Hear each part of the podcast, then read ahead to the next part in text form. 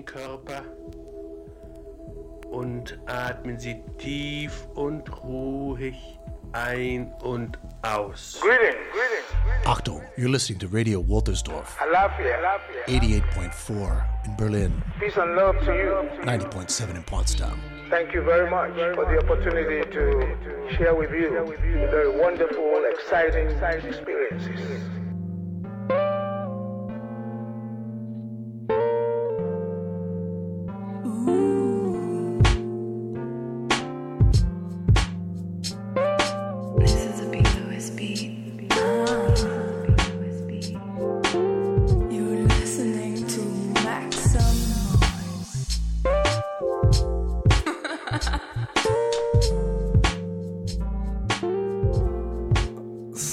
Herrschaften, da sind wir wieder. Diesmal wieder live on air. We are live. Hier aus dem Studio für Radio und Grafik äh, an der Schleuse in Woltersdorf. Diesmal ist mir nicht aufgeschrieben, sondern auswendig aufgesagt. Grüße ihn raus an dieser Stelle wie immer an unsere Homies in Frankfurt oder an Radio Slupfuchs. Ja? Und äh, das ist die vierte Ausgabe der Maxam Neues Radio Show und äh, äh, wie immer habe ich mir einen Gast eingeladen, äh, der seine Lieblingssongs mitgebracht hat. Und diesmal ist es kein geringer als der unglaubliche Timo Pritze. Grüße Timo. Hallo, hallo, hallo Max, hey. Ja, Timo, äh, krasse Rakete, BMX-Weltmeister, Mountainbike, Freeride-Legende, Yoga-Lehrer, werden wir alle erörtern in den nächsten zwei Stunden. Nebenbei möchte ich aber noch den unglaublichen Thomas begrüßen, der hier wieder an den Reglern sitzt. Äh, ich grüße dich, Thomas, hier. Hello again. Schön, schön dich zu sehen, Max. Wie sagt Frieda so schön, äh, die Redaktion oder was hat er gesagt? Verdammt, ich Vater. Vater. Mein Vater. Mein Vater. äh, Timo hat seine Songs mitgebracht, hat gesagt, äh, könnte von mir sein, die Musikauswahl. Und äh, wir fangen gleich mal hier mit dem ersten Song an, bevor es mit mir Quatsche losgeht. Feuer frei. One, two. One, two.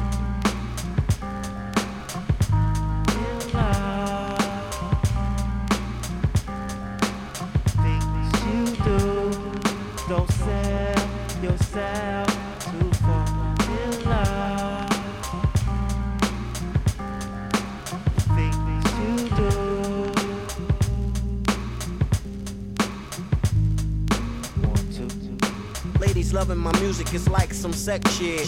Niggas trying to grip up my mic like it's a dick. dick. Run around the corner to pick up the new shit. I says in the deck so niggas could catch rat. I'm the motherfucker gripping the mic like it's a joke. Niggas fall in love with the music like it's a hole. Put down your mic, you lost your whole world. You take it too seriously like it's a gamble. Fuck this rap shit, I listen to classical. In the studio, new as usual. Love it, my lyrical. For bitches that you would know. I'm out of this, cause you wanna be below. Jive niggas in love with the S. Y'all niggas in love with the S. Oh. Love.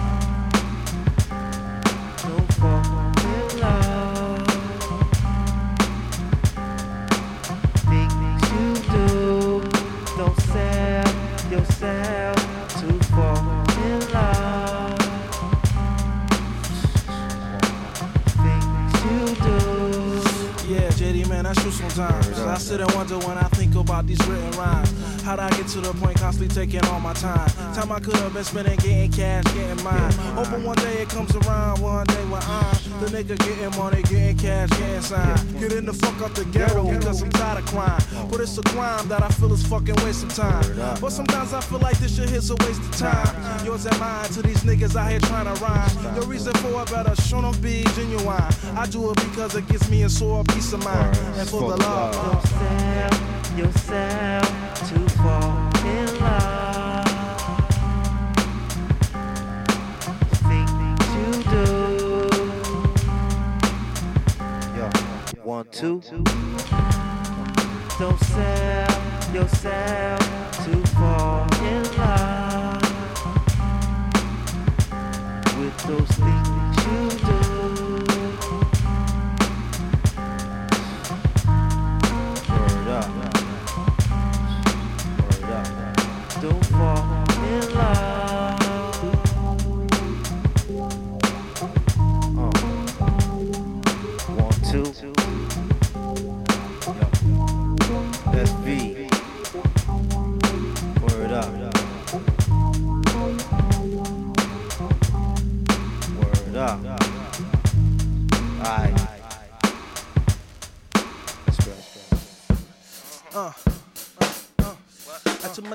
JD.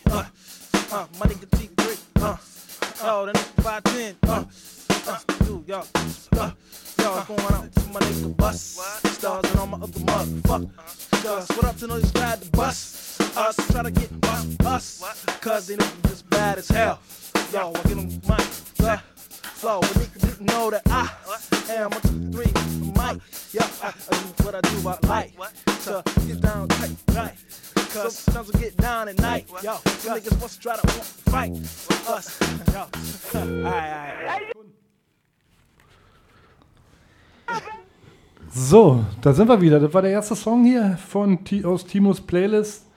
Slum Village, Fall in Love. Timo, erzähl mal, wie kommt's? Also für mich ja einer der geilsten Hip-Hop-Songs überhaupt. War Jay Dilla, seine Gruppe, der Wahnsinn. Ja, ist für mich irgendwie so ein Feel-Good-Song. und ähm, ich habe so gemerkt, als ich die Musik ausgesucht habe, dass die Zeit, wo ich halt Musik mir gekauft habe, die CDs, leider zu wenig Platten, mehr CDs in, in CDs investiert, ähm, dass ich da jetzt viel mehr Bezug zu da habe, so, dann eine Emotion dazu habe und das ist halt einfach eine geile Zeit gewesen. Ja. Ja, auf jeden w- Wo ich jetzt mich auf die Sendung so ein bisschen vorbereitet habe, habe ich überlegt, äh, wir kennen uns ja auch schon ewig. Und dann habe ich so gedacht, ey, wann, wo habe ich denn Timo das erste Mal gesehen oder kennengelernt? Und äh, habe ich das so ein bisschen eruiert und entweder haben wir kurz schon drüber gesprochen, entweder war das damals im Skate-In, da war in Mariendorf war das, war so eine Skatehalle, da war erst ein Indoor-Bereich und später ein Outdoor-Bereich und da war ein Fotoshooting, glaube ich, und Pöbel, den habe ich schon öfter erwähnt hier in meiner Sendung. Ich glaube, den muss ich irgendwann auch mal einladen, der gute Alex Holstein. Original. Ja. Sollte er das mal hören, äh, Grüße gehen raus an äh, Pöbel, der ja gerne den Spitznamen loswerden will, aber ich zelebriere den noch ein bisschen. Genau. Oder damals am Kovenstar, da äh, habe ich dich, glaube ich, auch mal gesehen. Und, Mhm. und äh, genau, ich hatte damals gehört, irgendwie einen krassen BMXer äh, und dann, genau, Irie Daily, für die bist du gefahren. Hm. Ja, ich glaube, da am Skate-In mit, mit Alex das Shooting, das war mit Christoph Leib schon. Ja. Und das war, fand ich ganz cool, weil ich so das erste Shooting mit einem Skater zusammen hatte. Und ähm, ja, es war mal cool, auch mit Irie Daily zusammenzuarbeiten. Ich habe ja in Kreuzberg gewohnt und die waren da direkt am Platz, am Oranienplatz und, und einfach so die Verbindung mit Christoph und äh, ja, mit den Irie-Jungs so. Äh, Kreuzberg, bist du auch in Kreuzberg geboren? Wo kommst du denn ursprünglich her? Ich bin in Neukölln geboren. Neuköllner. Ja. Und ja. dann aber in Kreuzberg groß geworden. Naja, äh, mit 21, 22, 21 bin ich dann nach Kreuzberg für 10, 12 Jahre und jetzt nach Zehlendorf, ja. Ja. Äh, ich habe ja gesagt, BMX-Weltmeister warst du, bist du. Äh, weiß ich gar nicht, wie das so ist. war Ob man war, ist, ewig. Äh, äh, wie, bist du dann, wie bist du dann zum BMX gekommen? Ja, also es war wirklich in Berlin-Neukölln am Spielplatz. Ich mit sechs, fünf durfte ich schon mal alleine und das war irgendwie damals auch anders zu der Zeit. Die Kids sind einfach rausgegangen und waren auf dem Spielplatz bis spät abends. Und da habe ich einen Wheelie-Battle gesehen und ähm, das hat mich so geflasht und für mich war halt einfach cool, dass, dass die Jungs, die älteren Jungs, die haben mich mal mitgenommen auf ihre, auf ihre Touren und für mich war das ein riesen Abenteuer. Ich war so dann sechs, sieben und die waren so, ey, der Kleine, der kann schon gut fahren und ich war super motiviert. Und ähm, das war dann so für mich das Abenteuer mit den Größeren schon mitgehen.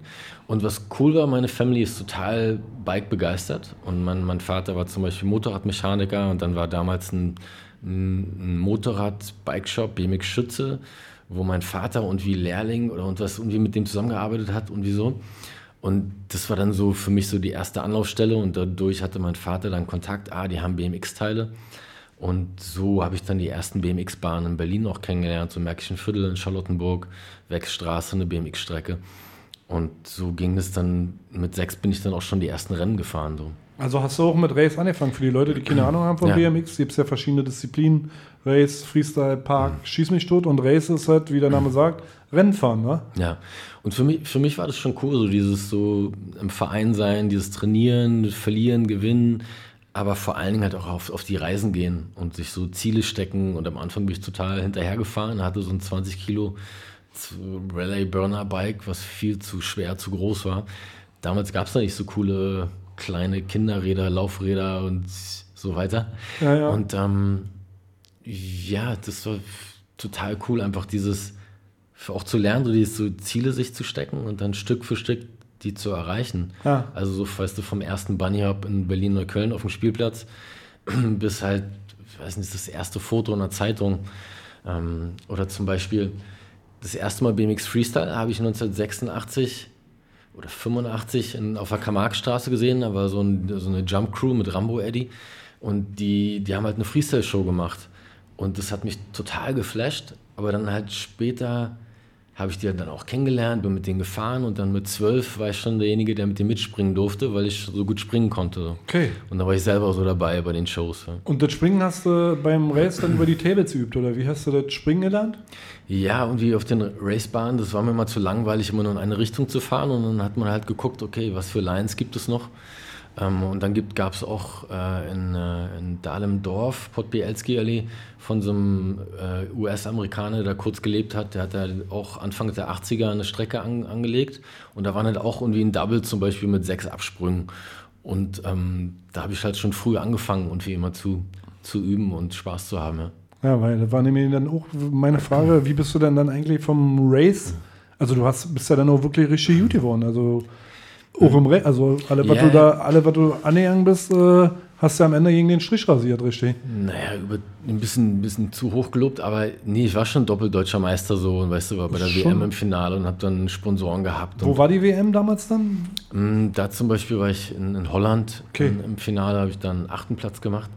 Ähm, aber auch zum Beispiel, als ich 17 war, hatte ich noch keinen Bock, irgendwie weiter zur Schule zu gehen, Abi zu machen. Mein Lehrer meinte, ey, mach doch Abi. Und ich hatte nur Fahrräder am Kopf und Ausbildung wollte ich auch nicht machen. Und dann habe ich einen Brief an eine BMX-Zeitung geschrieben und habe einfach nach einer Gastfamilie gefragt. Und dann habe ich jemand geantwortet aus Las Vegas und dann war ich auf einmal in Las Vegas und hatte auf einmal da so eine White Trash Familie, die dann Mama und Papa für mich waren. Ja, mega geil. Das ist eine geile Story.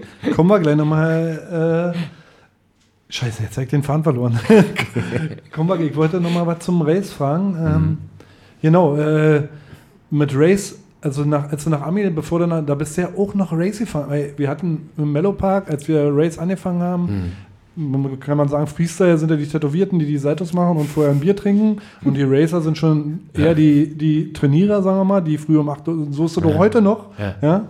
Und äh, äh, du hattest dann auch einen Post gemacht, weil wir irgendwie Beef hatten mit irgendjemandem und da hast du gesagt, ey, genau aus diesem Grund hast du mit Race aufgehört. Weil das alles, weißt du, was ich meine? Kannst du dich daran erinnern? Ich weiß nicht mehr, welcher Post das war, aber ich meine, so für mich war das.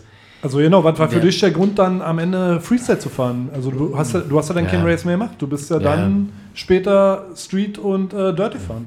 Ja, es war schon so, dass der BDR wollte da irgendwie mehr drin sein und es hat oft gar nicht gepasst. Und auch als ich aus Amerika zurückkam, waren die BMX-Strecken ziemlich langweilig.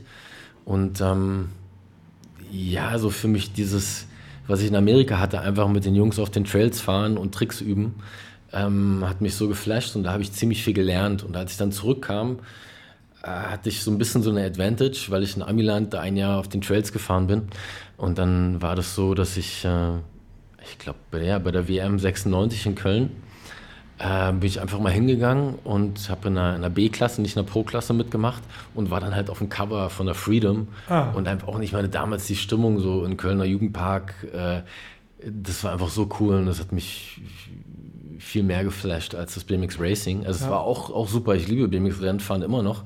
Und es war total cool für mich, wie gesagt, auch dieses, dieses viele Reisen, auch wie am Anfang meine Eltern mit mir da mitgefahren sind. Die haben dann, dann waren wir die Europameisterschaft in Schweden und dann haben die sich ein altes Wohnmobil ausgeborgt, weil mein Vater hat beim TÜV gearbeitet und ey, ich mache hier den TÜV und dann kriegen wir das Wohnmobil. Und dann, dann war das immer so ein Family-Ding und es war echt cool, dass mich meine Eltern auch so unterstützt haben, aber halt auch früh schon, weißt du, mit den großen Jungs, wenn du 10, 11 bist und gehst mit den 16, 18-Jährigen mit und bist ein Wochenende unterwegs mit denen. War mega geil. Das super cool. Ne? Okay, cool. Bevor wir mal äh, Amiland äh, auf den Grund gehen, äh, würde ich sagen, spielen wir mal noch einen Song hier gleich und machen gleich mal mit Hip-Hop weiter. Äh, mein Lieblings-Hip-Hop-Song ist hier auch in der Playlist. Feuern wir gleich mal ab. Souls of Mischief. Woo, woo. Yo, what's up? This is Tajay of the Mighty Souls of Mischief crew. I'm chilling with my man Festo, my man A and my man Bo. You know he's dope. And right now, you know, we're just maxing in the studio.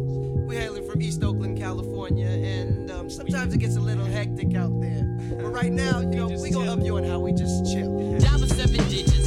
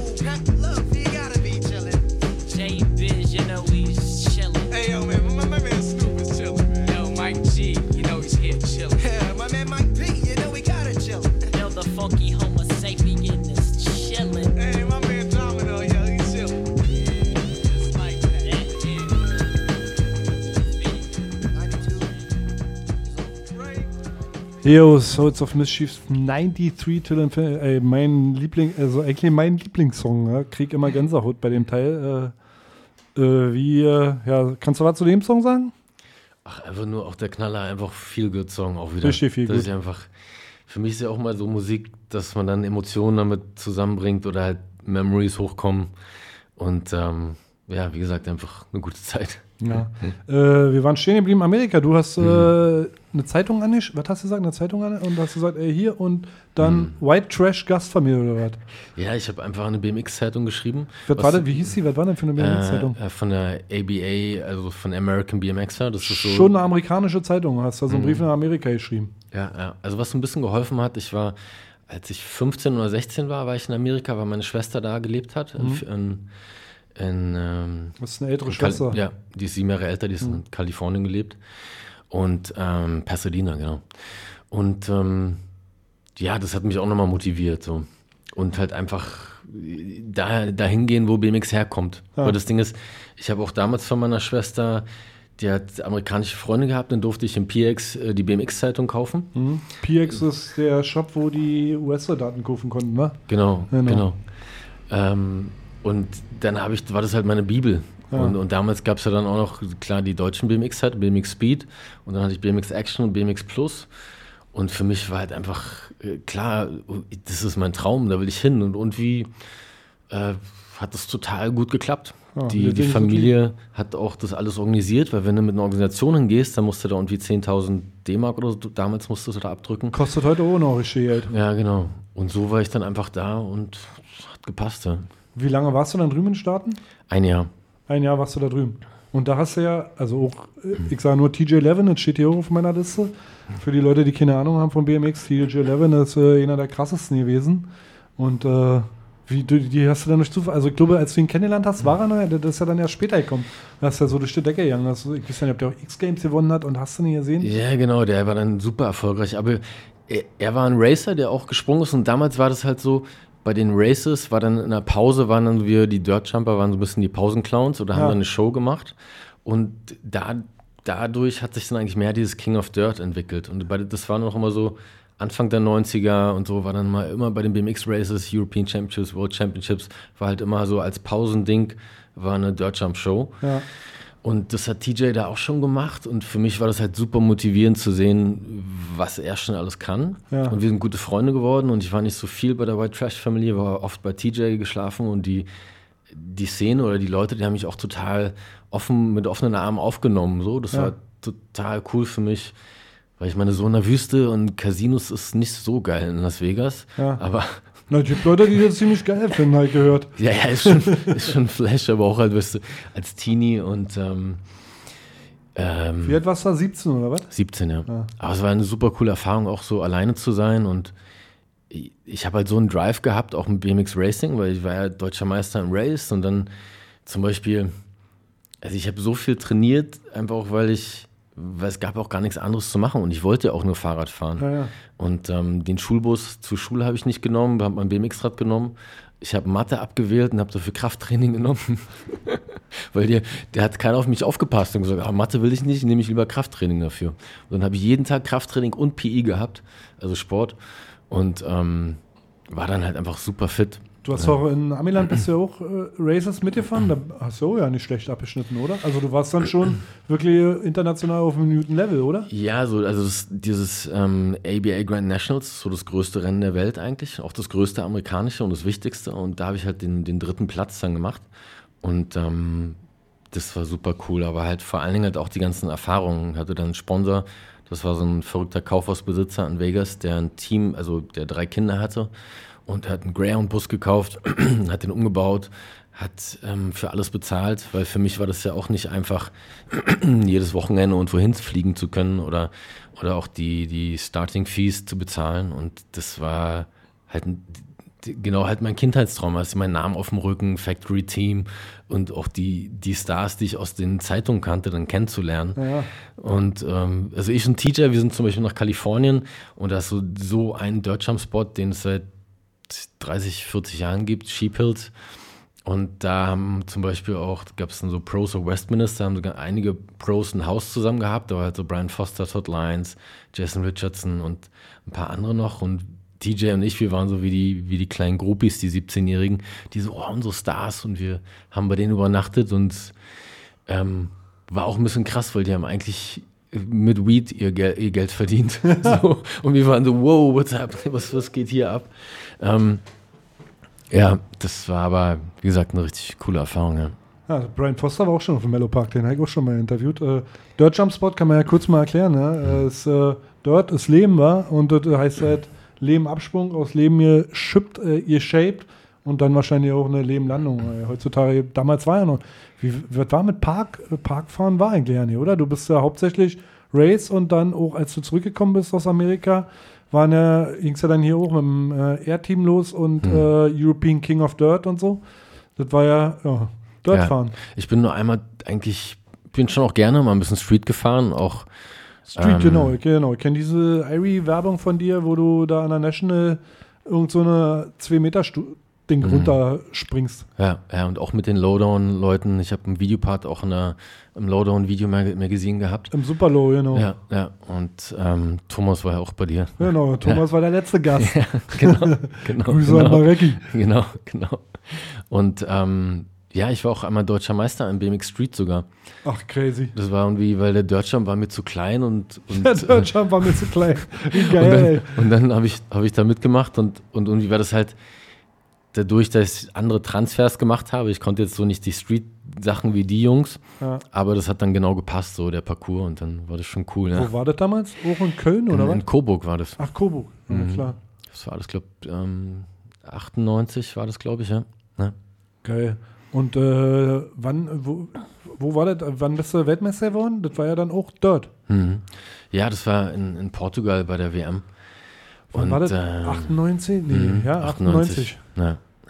Ja, es war schon krass, weil ich meine, weil dieses auch nochmal ein bisschen zurückzugehen. Ich bin aus Las Vegas zurück und war dann so, meine Eltern waren immer so, oh, und was macht Timo jetzt so? Und was mit Geld verdienen und Ausbildung. Und dann habe ich als Postbote in Schöneweide gearbeitet, in In Adlershof. Schöneweide, Adlershof, geil. als Springer. Und es war aber auch eine coole Erfahrung, weil ich, weil ich mal so dieses normale Arbeitsleben kennengelernt habe. Ja. Ich meine, das war nur ein halbes Jahr, aber trotzdem ähm, war das ganz wichtig für mich. Und nebenbei habe ich dann immer probiert, so frei zu bekommen für die ersten Shows oder Bike-Events. Ähm, und ähm, ja, aber das, das war eine coole Erfahrung. Ja, 96 noch Postbote und 98 dann Weltmeister. Also. Genau, und äh, dann ging es ja auch, also wie war das dann Sponsorship-mäßig? Konntest du dann, ab wann konntest du dann vom Fahrradfahren leben eigentlich? Ja, so da, als es Konntest dann du- mit dem, mit dem mit der WM losging, also mit dem Titel, habe ich dann halt gemerkt, okay, jetzt, jetzt kommt mehr Presse. Und ähm, ich meine, es war auch nicht viel, weil BMX ist ja nicht so ein Sport wie und wie, ja, Basketball, Fußball oder so Ja, weiter. ja. Aber für mich war das einfach der Traum, weißt du, dann und wie Vans als Sponsor zu haben und wie ähm, Vans Anzeigen mit mir in den Zeitungen gehabt oder sechs Paar Schuhe im Monat bekommen und, und so war halt genau der, der Living large, So, ne? living ja, large. Ja, sau geil. ähm, äh, BMX, wie ist das? Äh, Verletzungen und so? Hast du, also ich kann mich erinnern, auch, glaube ich, bevor wir uns kennengelernt haben, äh, hatte ich schon ein Foto oder kam so ja bei Extra oder weiß ich, wie die Sendung damals hieß, äh, da, wo du dich krass zerlegt hast in England irgendwie. Ich weiß ja nicht, ob das war das ein Milzriss oder war das ein Nierenriss, Nierenriss, oder ja. auf jeden Fall bist du ja dem Tod da gerade so von der Schippe gesprungen, glaube ich. Ja, das ist irgendwie, gehört es ja leider so ein bisschen dazu. So. Und ähm, ich, ich konnte da immer ganz gut mit umgehen und gerade wenn du halt irgendwie Anfang 20 bist, dann, dann, dann juckt dich das noch nicht Denkst so. du darüber nicht nach? Mr. Ich meine, es, es war, Unbreakable. ja, es war zwar da auch schon ganz schön viel Druck dann. Hm. Gerade habe ich das dann so gemerkt, so dieses, so nach dem Nierenriss, so, oder ein Jahr später hatte ich sogar noch mal Milzriss, so, weil ich beim Snowboard-Event dachte, ich kann im Schnee gut springen und hat dann doch nicht gepasst. Also ist schon cool so. Mit dem Snowboard oder bist du Mit- mit Bike. mit dem Bike beim ja. Snowboard-Event? Ja, Ja. Also es geht, das geht total gut. So, ich habe ja auch, so, es gab mal so zwei Red Bull Freeze Ride Events in Amerika, die ich gewonnen habe auf dem Mountainbiken. Das war wie so Snowboard Slope Style mit einem Mountainbike halt. Ja, ja. Ähm, aber ja, das ist natürlich ein Riesenthema Verletzung und das hat mich dann halt später so ein bisschen eingeholt, Ja. wo ich dann halt so Rückenprobleme hatte. Ja. Und natürlich ist es auch Druck, weil ich meine, ich habe, also ich habe vier Freunde, die, die im Rollstuhl sitzen und, Ja. und dieses mit dem Thema immer präsent zu sein und halt auch später dann halt zu merken, so, okay, shit, man, man tut seinem Körper dann, man zahlt schon seinen Preis halt, ne? Ja, klar. Ja. Ich würde sagen, wir machen gleich nochmal einen Song, oder was? Thomas, äh, machen wir jetzt mal. Yes. Machen wir jetzt mal was richtig, äh, was ich auch ganz geil finde. Die Newton José González. Heartbreaks. Heartbeats.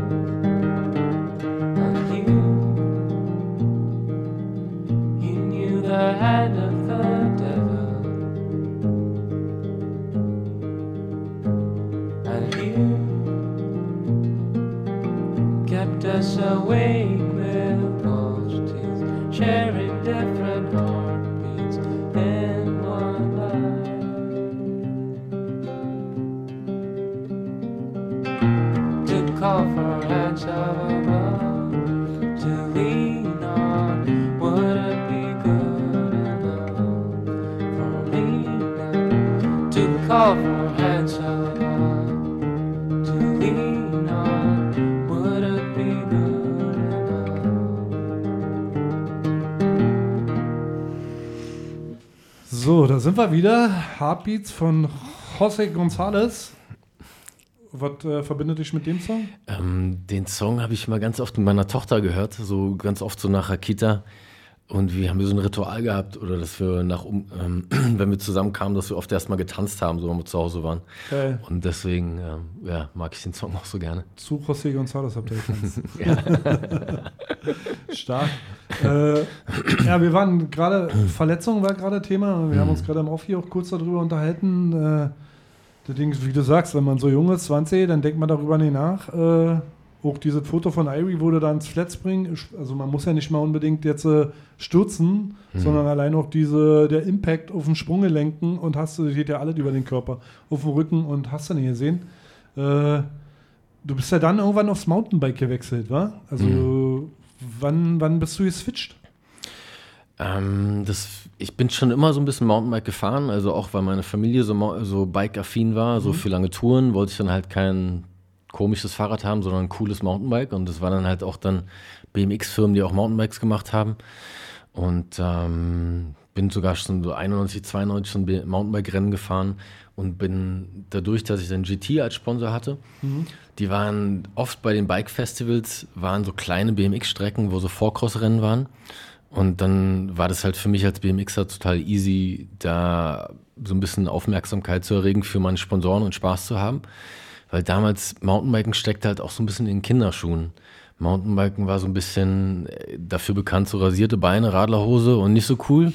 und wie und und ähm, dann fing das mit dem Freeriding so an. Und da war, ich meine, da gab es auch so Pioniere in Kanada, die halt das schon viel früher gemacht haben. Ähm, oder halt so in den auch 70er, 80ern, so die die Bonanza-Räder umgebaut haben. Ähm, aber ja, für mich war das dann einfach cool. So, okay, ich bin dann da, geil, und wie in Italien beim Bike Festival, fahre ein bisschen auf der BMX-Bahn und ähm, für meinen Sponsor ist das wichtig. Und habe halt auch schon gelernt, so, okay, ey, das ist eine große Bike-Industrie. Und ähm, dadurch, dass ich halt auch schon am Anfang schon mit dem R-Team so die Events miterlebt habe und auch gesehen habe, wie, wie er, Marco Mantai und Crew, wie die so die Sponsoren angegangen sind, hat das für mich auch schon immer so ein bisschen dazugehört, dann zu sehen, okay, was, was wollen die Sponsoren?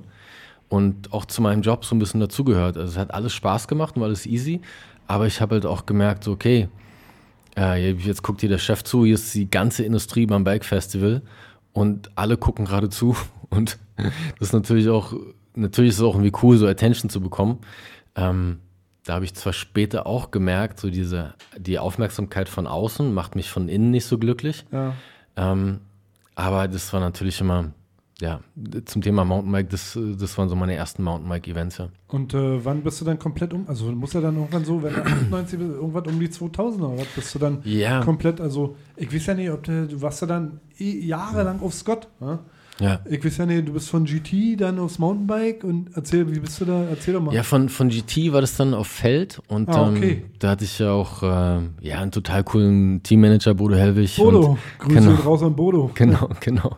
Und da 2001 war für Bike Magazine, das war das größte europäische Bike Magazine, so ein, so ein, so ein ähm, so eine Test-Shooting und da waren ein paar Amis äh, eingeladen und die haben bei mir in der Wohnung übernachtet und ich habe denen die Trails in Berlin gezeigt und wir haben ein Fotoshooting gehabt und dann habe ich den John Cohen gut kennengelernt und der hat ein riesen Videoprojekt in Amerika gehabt und gesagt, ey Timo, mein Kumpel hat sich verletzt, willst, hast du Bock? Ja.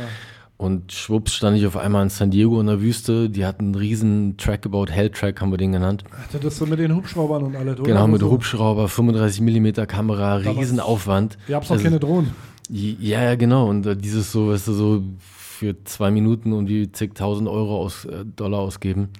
Und ähm, ja, es war eine total coole Erfahrung und ich wusste noch gar nicht, wie viel mir das helfen würde. Es war so halt, New World Disorder, die Serie war halt einfach. War das schon, New, war das schon für New World Disorder? Hm, Weil hm. dadurch bist du ja dann richtig durch die Decke gegangen. Ja, weil es war einfach der bekannteste Mountainbike-Film. Ja. Und damals haben die Leute ja noch DVDs ge gekauft und halt so wie im Skateboarding, Snowboarden, Surfen, wenn einfach irgendwie der Hauptfilm, wenn du da einmal im Jahr einen Videopart hast. Das hat mir dann echt geholfen, so weltweit. Auf einmal habe ich Messages aus Kolumbien und Venezuela und sonst wo bekommen. Ja, grüß meine Kumpels in Eisenach, die ja da auch alle Feature am Downhill fahren sollen. Grüße gehen raus an Carsten und Tino und äh, hast du nicht gesehen, die Eisenach Posse? Meine ich, ja, ich kenne Timo Pritze. Alter, wie krass, Alter. Der New World Disorder. Ich, hab, ich war ja Skater, ich hatte ja nicht so viel mit Fahrrad am Hut, aber ja, das war der Wahnsinn, ey. War ja wirklich, die ganze Welt kannte dich. Ja, und es war für mich halt ein geiler Übergang, einfach so irgendwie Spaß haben mit BMX. Und natürlich war das aber auch mit dem WM-Titel, kamen jetzt schon die ganzen anderen Fahrer nach und es fing an, dass ich auch mehr Druck hatte. Da Beim BMX jetzt. Beim BMX, ja. Ja. War zum Beispiel, bei mir war so ein Moment 99, wo ich in Paris-Bercy war und äh, bei einer Motocross-Veranstaltung, 20.000 Zuschauer, sollten wir in einer, in einer Pause eine Show machen. Das war auch kurz nach einer Verletzung. Du warst davor krass verletzt, oder? Genau, ich hatte gerade den Milzriss Ja. und war gerade wieder frisch dabei. Und dann ist Corinna Anastase, der, der, der Haupt-Ami-Superstar für Vans, ist nicht gekommen. Und dann waren die so, okay, wir brauchen jetzt hier einen neuen Star. Timo ist, Timo ist Weltmeister, den pushen wir jetzt richtig. Ja. Und ich war irgendwie noch gar nicht ready und die französischen Kids sind richtig abgegangen. Pressure. Und ich meine, das, das ist ja auch normal, dass man dann, ähm, dass man Druck hat so. Ja. Und das, äh, das kennen ja alle Sportler und dann damit um, umzugehen. Aber da für mich davor war einfach so, ich habe nur Spaß gehabt und ich habe einfach das gemacht, worauf ich Worauf Bock du hatte. Bock hattest, ja. Und ich habe auch so viel gelernt, weil ich einfach nur Spaß hatte. Und dann kam auf einmal der, der Part so, hu, jetzt habe ich ja ein bisschen Druck und jetzt, äh, jetzt erwarten die Leute was. Und Ja. aber auch, auch ähm, daraus lernt man ja. Du konntest aber umgehen mit dem Druck. Also es gibt ja auch Leute, die dann wirklich auch Depressionen bekommen und hast du nicht gesehen und aussteigen oder seh, Hm. Ich- seh dicht machen. Ja, äh, nee, ich, ich konnte schon ganz gut damit umgehen, auch weil ich halt vom BMX-Rennfahren das ganz gut gelernt Mhm. habe, so mit Druck und den Wettkämpfen und Weltmeisterschaften und so weiter umzugehen. Mhm. Ähm, aber war natürlich nicht einfach so. Aber die- das ist part of the game. Mhm. Und dann war für mich eigentlich, wollte ich genau, wollte ich sagen, war das fast so ein bisschen so, ey cool, jetzt geht hier eine Mountainbike-Tür auf und Ja. alter Schwede, jetzt nehme ich die natürlich. Ja. Und dann, um so ein bisschen zurückzugehen zu Bodo und Feld und GT, also war Hammer. Aber zum Beispiel da die Chefs, die waren immer so, die haben mich immer so ein bisschen klein gemacht. Also, das sind ja auch Geschäftsleute und es war für mich auch immer interessant, dann so in den Geschäftsgesprächen zu sein. Und ich war so, hey, ich bin Weltmeister, äh, deutscher Meister. Ich war gerade in einer Guinness-Rekordshow, Reinhold Beckmann, sechs Millionen Leute. Ähm, ich habe ein halbes Jahr bei Gute Zeiten, Schlechte Zeit mitgespielt. Das wollte auch noch fragen. Ja, ja. Und es war, das war alles so, weißt du, und dann kam so zurück, ja, das ist nicht unsere Zielgruppe. Und ich habe mal gemerkt, dass die auch nicht so verstehen, wie viele Leute ich da erreiche. Auch Ja, ja. äh, New World Disorder, der erste Teil war auf Feld. Ja. Und die haben dann noch gar nicht so verstanden, was, was für eine Reichweite ich da habe oder haben es halt nicht ausgedrückt.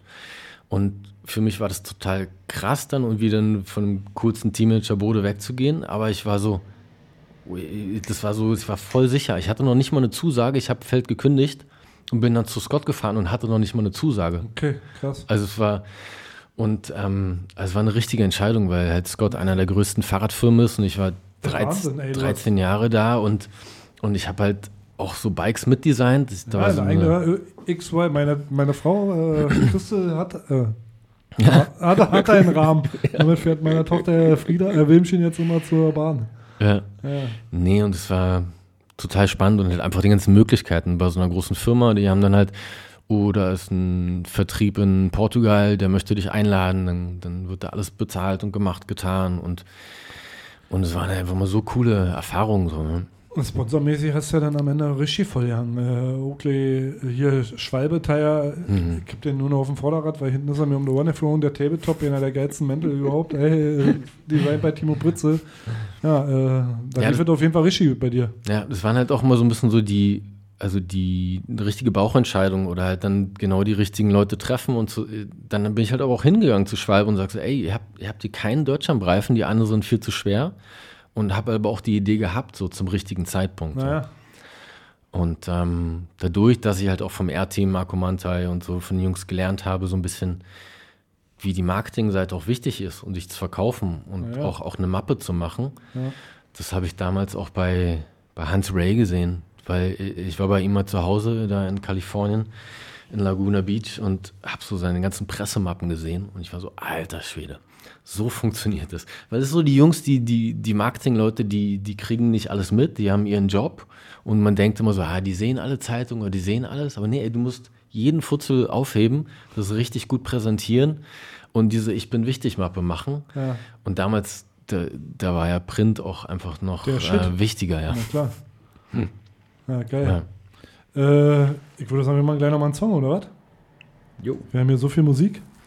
Dann machen wir jetzt nochmal deutschen Hip-Hop. Den unglaublichen Chefcat. Wir.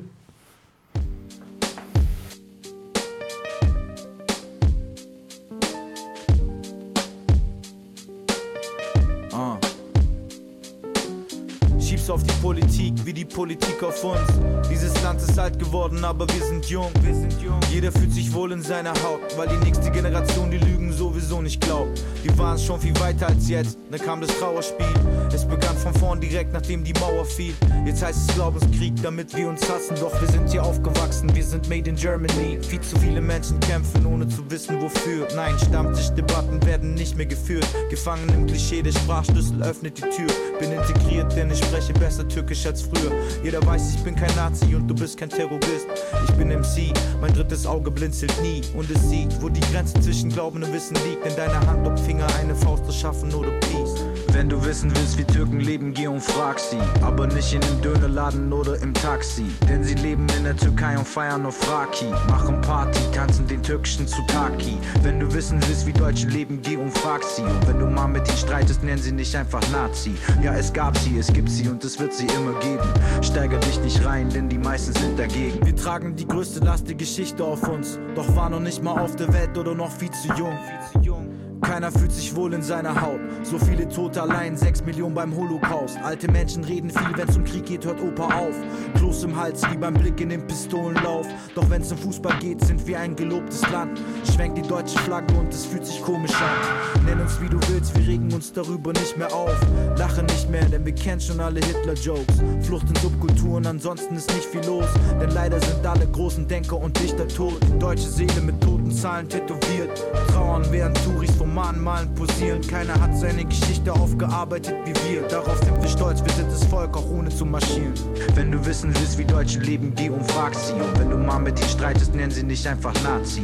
Ja, es gab sie, es gibt sie und es wird sie immer geben. Steiger dich nicht rein, denn die meisten sind dagegen. Wenn du wissen willst, wie Türken leben, geh und frag sie. Aber nicht in dem Dönerladen oder im Taxi. Denn sie leben in der Türkei und feiern auf Raki. Machen Party, tanzen den türkischen Zutaki. Taki.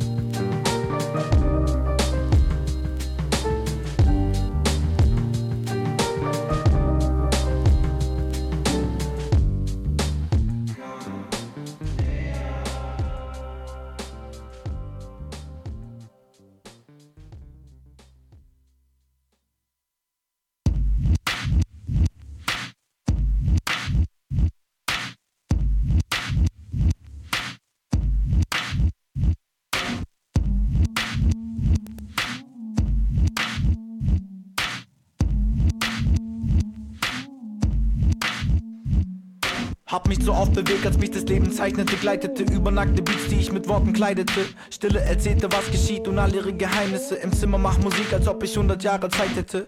Detail verliebt, live MC, schreibe viel.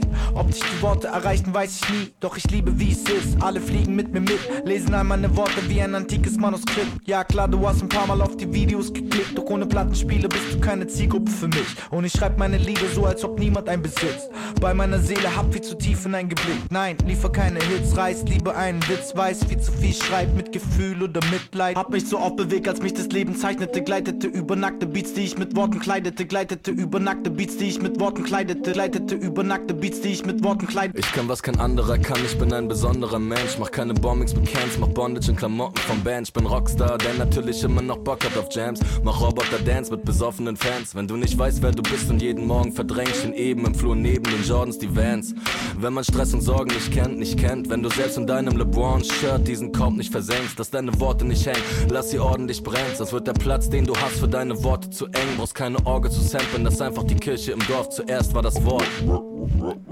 Hab mich zu oft bewegt, als mich das Leben zeichnete, gleitete über nackte Beats, die ich mit Worten kleidete, gleitete über nackte Beats, die ich mit Worten kleidete, gleitete über nackte Beats, die ich mit Worten kleidete. Ich kann, was kein anderer kann, ich bin ein besonderer Mensch. Mach, was kein anderer macht, denk, wie kein anderer denkt. Lebt, wie kein anderer lebt, glänzt, wie kein anderer glänzt. Steh, wo kein anderer steht, der Mensch wie kein anderer Mensch. Und ich werde wie kein anderer sein, denn ich bin wie kein anderer ist, war nie wie die anderen waren. Wir sind einzigartig, weil wir nie wie die anderen waren. Wir sind einzigartig, weil wir nie wie die anderen waren. Wir sind einzigartig, weil wir nie wie die anderen waren. Die allergrößten sind immer die, die nie wie die anderen waren. So, das war der gute Chefcat. Ich glaube, wenn ihr Grishé gehört habt, war der andere Dude, der da im zweiten Part rappte, der Jutta Martin, äh, Materia. Der Song, wie, äh, sag mal? Genau. Ach, ich habe irgendwie damals über meine, meine Frau den Chefcat kennengelernt, der hat auch bei meiner Hochzeit war am Start und Ach, gesungen. geil. Und ähm, ja, ich mag ihn einfach, weil er so ein, so ein cooler, normaler, menschlicher, lieber Typ ist, aber auch echt teilweise echt tiefe Texte hat und ähm, gute Sachen anspricht und so sein eigenes Ding macht. So. Ja, zwei, drei Songs von dem feier ich auch richtig hart. Und hier Kira und Claudi äh, aus Mello, äh, Riesenchefcat-Songs, äh, äh, Songs, Fans, wollte ich sagen. äh, du hattest das schon kurz angesprochen. Gute Zeiten, schlechte Zeiten. GZSZ. Ich weiß ja nicht, ob man das heute noch kennt, aber eine Zeit lang war das ja das Non- Nonplusultra. Und damals, bevor ich dich kennenlernte, hieß es auch, ja, der Typ hat irgendwie bei GZSZ so ein BMXer, gibt's da irgendwie der total krass und so. Wie bist du dann zu GZSZ gekommen? Ich, ich war irgendwie schon immer so ein bisschen in so einer Werbeagentur, weil ich halt, ich habe bei den Amis gesehen, dass die manchmal so Stunt-Double-Sachen gemacht haben oder so Werbejobs. Und ähm, hab, bin dann manchmal zu Castings und ein Casting war halt einfach für gut GZSZ. Und da war irgendwie eine Bike-Crew und der Hauptdarsteller äh, hatte Freunde, die in Bike-Crew waren und ich war einer der Bike-Leute. Und ich habe für Bunny Hops und Bremsspuren habe ich Stuntgeld bekommen. Ähm, hat aber auch halt eine, eine Sprechrolle, so ein bisschen halt. Ich meine, das kannst du nicht Schauspieler nennen, aber für mich diese Erfahrung, halt so am Set zu sein für ein halbes Jahr. Und äh, das war total cool. Und natürlich hat mir der Hype auch so ein bisschen geholfen. Dann war ich irgendwie in der BZ-Funsport-Seite andauernd und wie dadurch auch mehr. Und ähm, natürlich haben ein paar coole Street-BMXer ein bisschen ge gehatet, so. Ah, Timo hier in der BZ und, äh, und GZSZ. Aber für mich war so, ey, das ist so gutes Geld. Ja, und, und für mich war das halt auch so, ich habe als BMX-Profi nicht viel verdient. Ich war ja gerade noch Postbote. Ja. Und dann hatte ich erstmal ein bisschen Geld auf dem Konto und konnte noch entspannter und wie Profi sein. So. Ja, geil. Wo wir darüber reden, fällt mir auch ein, dass ich, also dass der halbe Mellopack mal mit war auf auch irgendeinem Ding, die dritte Generation oder wie sie hieß, hat da auf dem Bus gespielt, auch irgendwas, was du klar gemacht hast, äh, wo wir alle äh, Komparsen waren, jeder 120 Euro eingesackt hat und ja, danke Timo. In irgendeinem See, stimmt. Ja, Wo das, das BMX-Rennen danach gespielt worden ja, ist? irgendwie ja. Und dann Ja, hatte, und das dann, war eine Kinderserie ja, und, und irgendeine Weihnachtsserie war das, glaube ich, so eine Ja. Kinder-Weihnachtsserie Ja. war das. Ja. Und die dritte Generation, die Dudes, die total toll waren, auf dem Bus. Aber das war auch so ein geiler Job. Ich habe auch im, im Märkischen Viertel habe ich dann eine ganze BMX-Rennstrecke, so eine Szene mitgeholfen nachzustellen. So. Und dann habe ich zum Beispiel, ich meine, ja, ich meinte dann so, hey, hier müssen ja auch die Sponsoren sein, weil das ist ja ein Rennen so. Dann habe ich für meine Sponsoren die Banner aufgehängt und, und alle Kumpels eingeladen, die Kom Komparsengeld bekommen haben. Und Stunt-Double-Geld, die die Kinder und wie na, ein, ein BMXer aus Marzahn, ich weiß jetzt leider nicht mal, wie er heißt, aber. Tobi Wicke. nee, nee, Wicke nicht. Der ein bisschen kleiner war. Und von Sascha Barth, so wie ein Kumpel. Und ähm, ja, und aber auch für mich halt so dieses, ich habe dann auch mit den, mit den Fernsehleuten halt auch diese Deals eingetütet, was für mich manchmal gar nicht so einfach war. Ich habe mich bestimmt oft auch unterverkauft, aber habe halt auch da auch halt immer gelernt, so okay, ich kann jetzt irgendwie noch ein 2000 mehr verlangen, weil ich sage, ich habe eine Rampe. So, und die müssen die nicht bauen. Und, äh, und so immer Stück für Stück immer halt was dazugelernt und, und echt viele Traumjobs gehabt durchs Fahrrad, ja. Ja, äh, ein Spruch von dir ist ja, mein Kinderrad hat mich dahin gebracht, wo mich andere Sachen nie hingebracht haben. Genau, ne? my my bike took me places school never could. Ja. Ja, genau. Apropos äh, hier, ich habe eine Rampe und so, kommen wir, also gibt ja so ein geiles Foto von dir, du postest das immer zum Tag der Deutschen Einheit. Immer, einmal zum. Ja, genau. Da habe ich da mal wieder dran erinnert und zwar bist du ja über die Berliner Mauer gesprungen mit deinem Fahrrad. Genau gesagt, über die Eastside Gallery. Mhm. Und man munkelt ja, dass äh, Golle und die Jungs von Mellopack äh, den Absprung und die Landung gebaut haben. Auf jeden Fall, Mellopack hat richtig geholfen so. Und ähm, ja, das war, also ich habe an, Anfang der 80er halt einfach alles, na, ab 84, da war ich ja erst sechs. Ich habe, nicht Anfang der 80er, ich habe einfach alles gesammelt, was mit BMX zu tun hatte. Und damals in der City war eine Fotomontage, wie ein BMXer äh, über die Mauer springt. 86 oder so war das. Und das, das Cover hatte ich irgendwie jahrelang. Aber nicht über die Berliner Mauer oder was? Doch, nur ein Photoshop. Photoshop. Foto, damals gab es schon Photoshop. Ja, ja, 86. ja, Und ähm, das habe ich so als äh, im Hinterkopf irgendwie immer behalten. Und als dann New World Disorder war ich so, oh, ich, ich habe keinen Bock auf die neuen krassen Tricks. Ich will mir nicht so die Knochen riskieren. Okay, ich will über die Mauer springen. So. Und dann ähm, war das eigentlich gar nicht so schwierig, aber halt das ganze Ding zu organisieren und wie ein Kran zu organisieren, das Budget für die Sponsoren, für das Video, für die Fotografen. Viktor Strasser hat Foto gemacht. So. Grüße ihn aus an äh, die Insta-Polizei, an Viktor Strasser an dieser Stelle. genau. Alex Flach hat gefilmt hier Lowdown und Skateboard-Sachen so. Ähm, ja, und es war einfach eine coole Erfahrung. Natürlich auch, ich, ich meine, ich bin im, im Westen groß geworden und das, war eine ganz andere Erfahrung natürlich als für euch so, aber trotzdem habe ich halt Freunde gehabt, die, und ich habe einen Freund gehabt, einen guten Pierre, der halt schon ein bisschen früher rübergekommen ist und da habe ich nochmal mehr mitbekommen, wie krass das für ihn war, Für dann auf einmal mhm. aus dem, aus dem System auf einmal im Westen zu sein. Ähm, oder halt auch einfach, ich meine, ja, immer zu den BMX-Rennen, immer durch, durch die DDR fahren und das mitbekommen, wie krass das ist. Oder in der Schule war das, das war auch echt cool. Äh, In der Köln in der Schule musste jede Schule, glaube ich, einmal äh, rüber. Und wir hatten so eine. Als die Mauer noch zu war. Als die Mauer noch zu war. Ja. Und es war so als Kind eine ganz schön krasse Erfahrung, so rüber zu gehen, weil wie wir wie so empfangen worden sind, die wussten halt auch nicht und die durften wahrscheinlich auch gar nicht mit uns richtig reden oder so. Das war alles ganz schön strange für mich.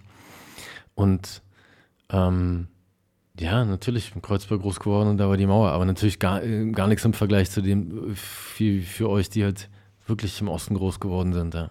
Ah, das war der Wahnsinn, als sie mal aufhing. Und äh, wie, also ich kann mich schon erinnern, dass du angerufen hast, du gesagt, ey, ich brauche da einen Absprung, ich brauche eine Landung. Und äh, übrigens müsst ihr früh um fünf, äh, wenn die Sonne aufgeht, müsst ihr da sein.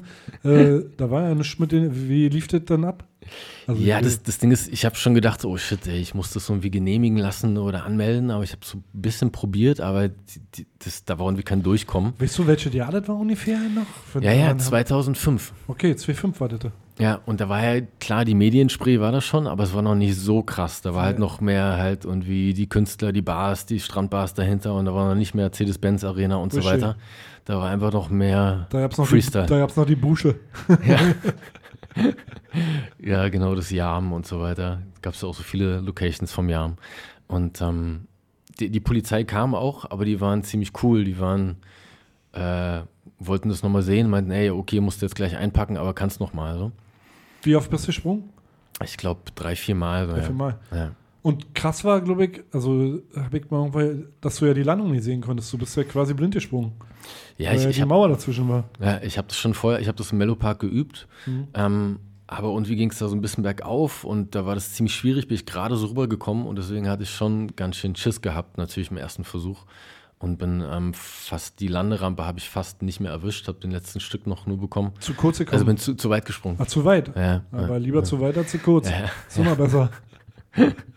nee, und es war halt dann total cool. Und dann Oakley hat damit ein Poster gemacht und zur gleichen Zeit ist nur Danny Way über die chinesische Mauer und dann ging mein Ding ein bisschen unter. Ah, Schon der Danny Waiting. Step Out of Lightning, ey. Auch eine geile Doku über Danny. Ja. Ja, crazy. Habt ihr auch noch das andere Bild von dir am äh, Fernsehturm hier? Äh, Spitze haben wir Mhm. Ostler. Wir sind ja im Osten, jetzt geht das, die Spitze. Da hoch und haben ein paar Turns gemacht und so. Da hast du ja oben die Ohrenabschwung hingestellt und hast einen Flip in das Ding gemacht. Und ich glaube, das Ding äh, damals, ich habe ja das Mellow Park Camp gemacht und äh, das war zwar ein BMX-Camp, aber wenn die Kids kamen und du auf dem Mellow Park abgehangen hast, sind sie alle durchgedreht. Timo, da, da, da sind verdient, Timo. Und alle hatten dieses Poster hängen, wie du diesen Flip da am Das, das war Fernsehturm echt machst. cool, das sah auch so grafisch total cool aus. Das hat Ah. Alex Flach gemacht, das Bild, da war man wieder Ah, Basketballkorb. Und es war einfach visuell, einfach sah das so cool aus. Ja.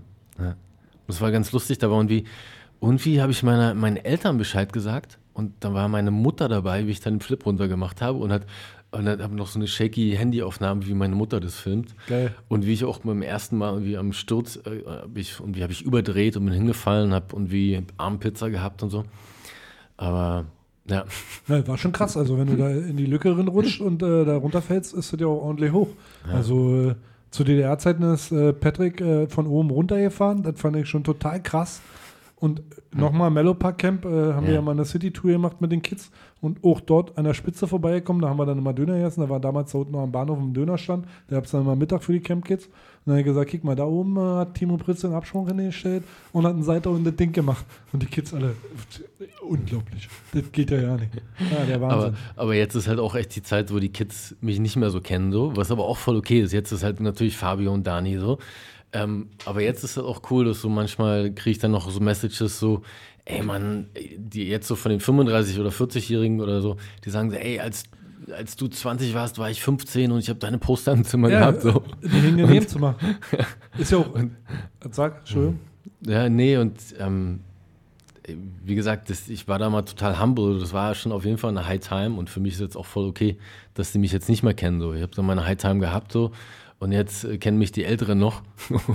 Klar, also- Und ich bin trotzdem immer noch in den Medien so. Ich, ich, ich schaffe es immer noch und ich bin total froh. Ich meine, ich bin 45 und dass ich immer noch kontinuierlich in den Medien bin und für meine Sponsoren was machen kann. Und einfach auch dadurch, dass ich halt einfach ähm, ja, weiß, wie man Presse bekommt oder halt auch die Kontakte habe. Und, ähm, und, und was für mich ist auch ganz wichtig, ich sage denen sofort, ey, ich möchte mein Ding machen. Ich möchte mit meinen Filmern, mit meinen Fotografen losgehen und selber was produzieren, weil nicht weil manchmal hat man halt in den Firmen so die Situation, dass die dann wie eine Werbeagentur haben und die haben ihren, ihren befreundeten, koksenden Fotografen, Filmer und dann musst du mit denen was machen. Und ich sag so, nee, bitte mit meinen Kumpels so. Äh, ich habe ganz kurz eine Frage mal. Also ich meine, ähm, BMX-Fahren oder überhaupt ähm, ist ja olympische Disziplin ne, mittlerweile, also schon eine ganze Weile. Das kam ein bisschen zu früh oder für dich, also dein, dein Höhepunkt oder ähm, wie siehst du das irgendwie mit so einem, findest, wie, wie stehst du allgemein dazu, dass, dass das sozusagen jetzt eine, so eine Aufmerksamkeit hat und so ein, ja, also vom, vom Fun-Sport zu einem Leistungssport und mit, mit Goldmedaillen. Also das ist ja auch irgendwie schon, schon skur- skurril. Ja. So und für Deutschland eben irgendwie so. Also das ist Ja. auch komisch so. Und dann, also ich meine, ähm, bist du da so ein bisschen bitter, dass du da nicht ähm, ähm, mitfahren konntest? Naja, ich meine, natürlich, Olympia ist natürlich so ein Ritterschlag. Ähm, aber ich kann es so ein bisschen vergleichen. Für mich damals fing es mit Extreme Games an. Und da waren dann auch so die Stimmen, ah, X Games ist wack, das ist so kommerziell und die ganzen coolen Streetfahrer. Aber für mich war auch so ein bisschen, ja, manchmal halt, wenn so große Medien oder wie die das angegangen sind, haben die manchmal BMX ein bisschen komisch präsentiert und manchmal komische Sachen gemacht. Aber es hat ganz vielen Fahrern geholfen, einfach äh, davon zu leben. So, und die haben ja auch geholfen, dann Extremsport noch populärer zu machen, weil in Amerika ist X-Games so wie Olympia hier. Also Mhm. das ist riesig einfach. Und ähm, so fand ich auch total cool, dass eigentlich mal ein BMX-Rennen dann olympisch und das im Fernsehen zu sehen und auch noch die, die anderen Fahrer, die ich noch kannte, noch da zu sehen. Und ja, das kam so ein bisschen zu spät, aber ich habe so ein bisschen halt auch so die X-Games mitgenommen, war zum Beispiel auch in Australien bei den X-Games und ähm, hatte da gute Erfahrungen und hatte da zum Beispiel auch, habe ich gesagt, ey, ihr braucht eine europäische Fahrer und habe dann Geld dafür bekommen, dass ich meine Freunde organisiert habe. Und, und es waren manchmal so Sachen, zum Beispiel auch zu den X-Games bin ich gekommen, weil ich am Flughafen einen Freund, äh, jemanden kennengelernt habe, einen Skydiver, Knut Krecker, shout out to him. Und der meinte so, ey, ich war, ich fahre bald nach Australien, hier ist die Adresse, melde dich mal da. Und das sind man- manchmal waren immer so eine Situationen halt. Und mit Knut bin ich immer noch befreundet. Und ähm, ja, und auch einfach dann in Australien zu sein und ein bisschen länger zu bleiben und sich das Land anzugucken, die Inseln und Spaß zu haben. Ja. Äh, du hast ja gesagt, äh, oder spielen wir nochmal einen Song? Oder ich, ich weiß ja nicht, spielen wir nochmal einen Song oder was? Äh, machen wir mal hier Mach doch mal einen Song. Ja, Mach doch mal einen Song. Schnell. Mach doch mal einen Song. Schade. Yay. Is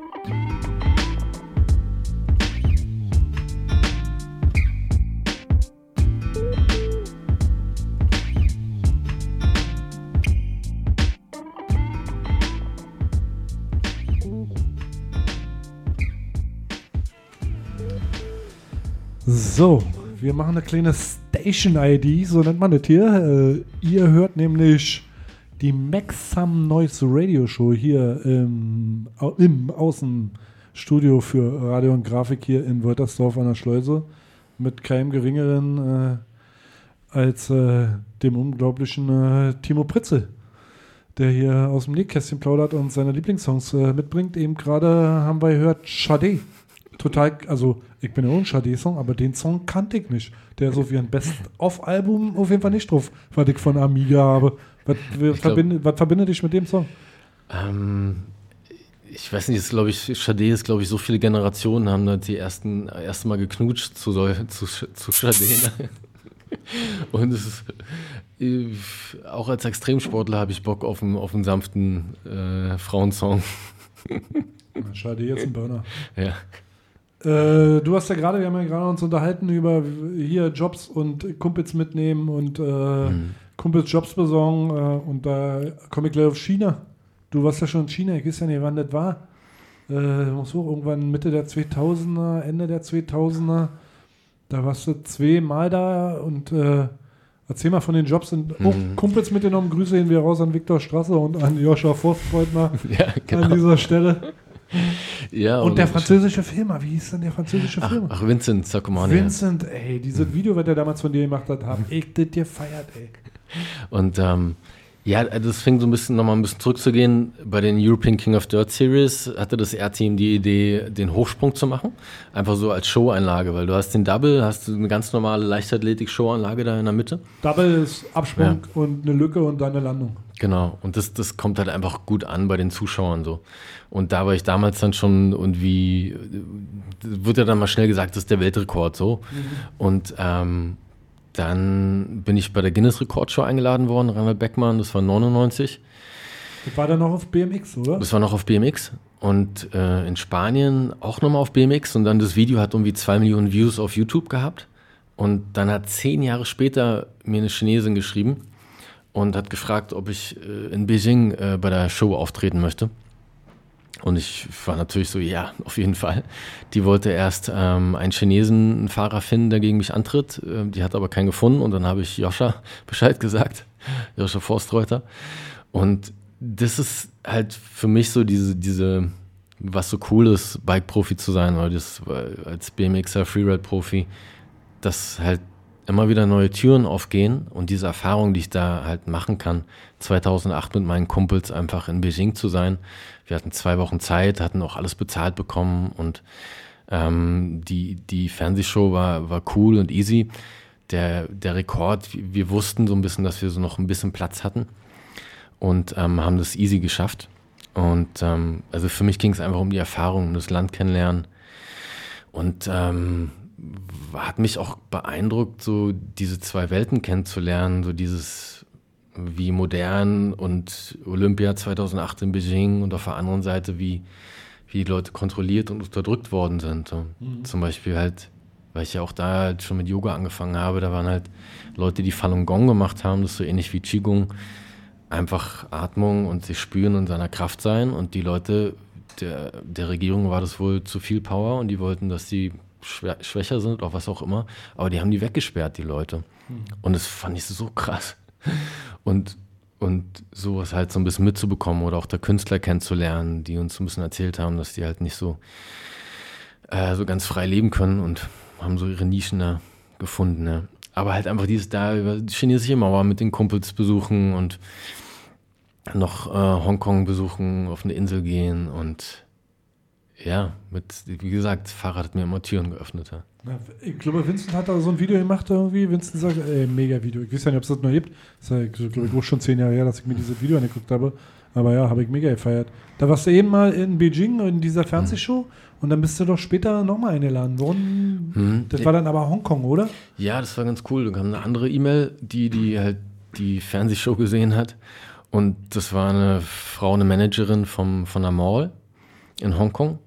Und ähm, dann habe ich der neuen Weltrekord verkauft, weil ich wusste auch da, okay, ein paar Zentimeter habe ich noch. Wie hoch, wenn über welche Das Höhe waren, sprechen wir? Ähm, das waren 5,55 war das dann. Lag die Latte quasi. Hast- Genau. Wie hoch war der Absprung? Quasi die Quote? 1 1,60. 1,60 und die Mhm. Landung war dann auf Wie hoch war die Landung? Die Landung weiß ich gar nicht mehr, die war so ein bisschen, Meter bisschen was? höher Bisschen einfach, höher, ja. ja.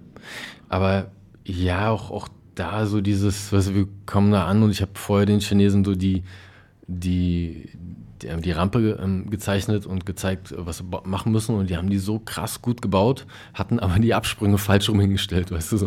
und wir kommen da an und so, Landung und, und Absprung falsch rum hingestellt.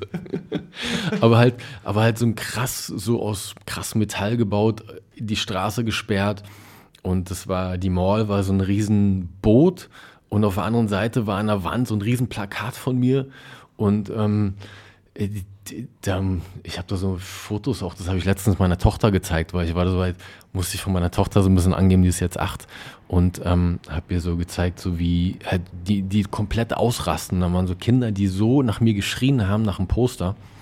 Und das hat meiner Tochter auf jeden Fall beeindruckt. Krasser Daddy. und halt die Show halt mit Michael Steingräber Flatland und mit Joscha Ach, Hochsprung. Micha war auch mit drüben, oder ja, was? Ja, ja, ja. Geil. ja.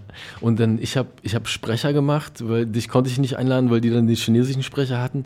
Und halt einfach so, ja, da war total viel Presse. Dann hatten die noch so B-Schauspieler einge eingeladen, dann so Frauen im Minirock-Schauspielerinnen, über die wir dann Bunny Hop Uber gemacht haben. Und, und ähm, ja, aber auch einfach wieder, wieder total cool. Und, und was da halt auch wieder war, ähm, die Szene in Hongkong, die Bike-Szene ist auch cool. Und dann habe ich über Henne, habe ich ein paar Fixie-Leute kennengelernt, die dann wieder die BMXer mir Bescheid gesagt haben und dann halt mit den Locals durch Hongkong zu fahren, Street zu fahren, mit Victor Fotos zu machen. Ah nee, das war davor, das war ein, äh, Victor war in Beijing, danach in Hongkong. Aber ja, die Erfahrung da einfach, ja. Ja, saugeil.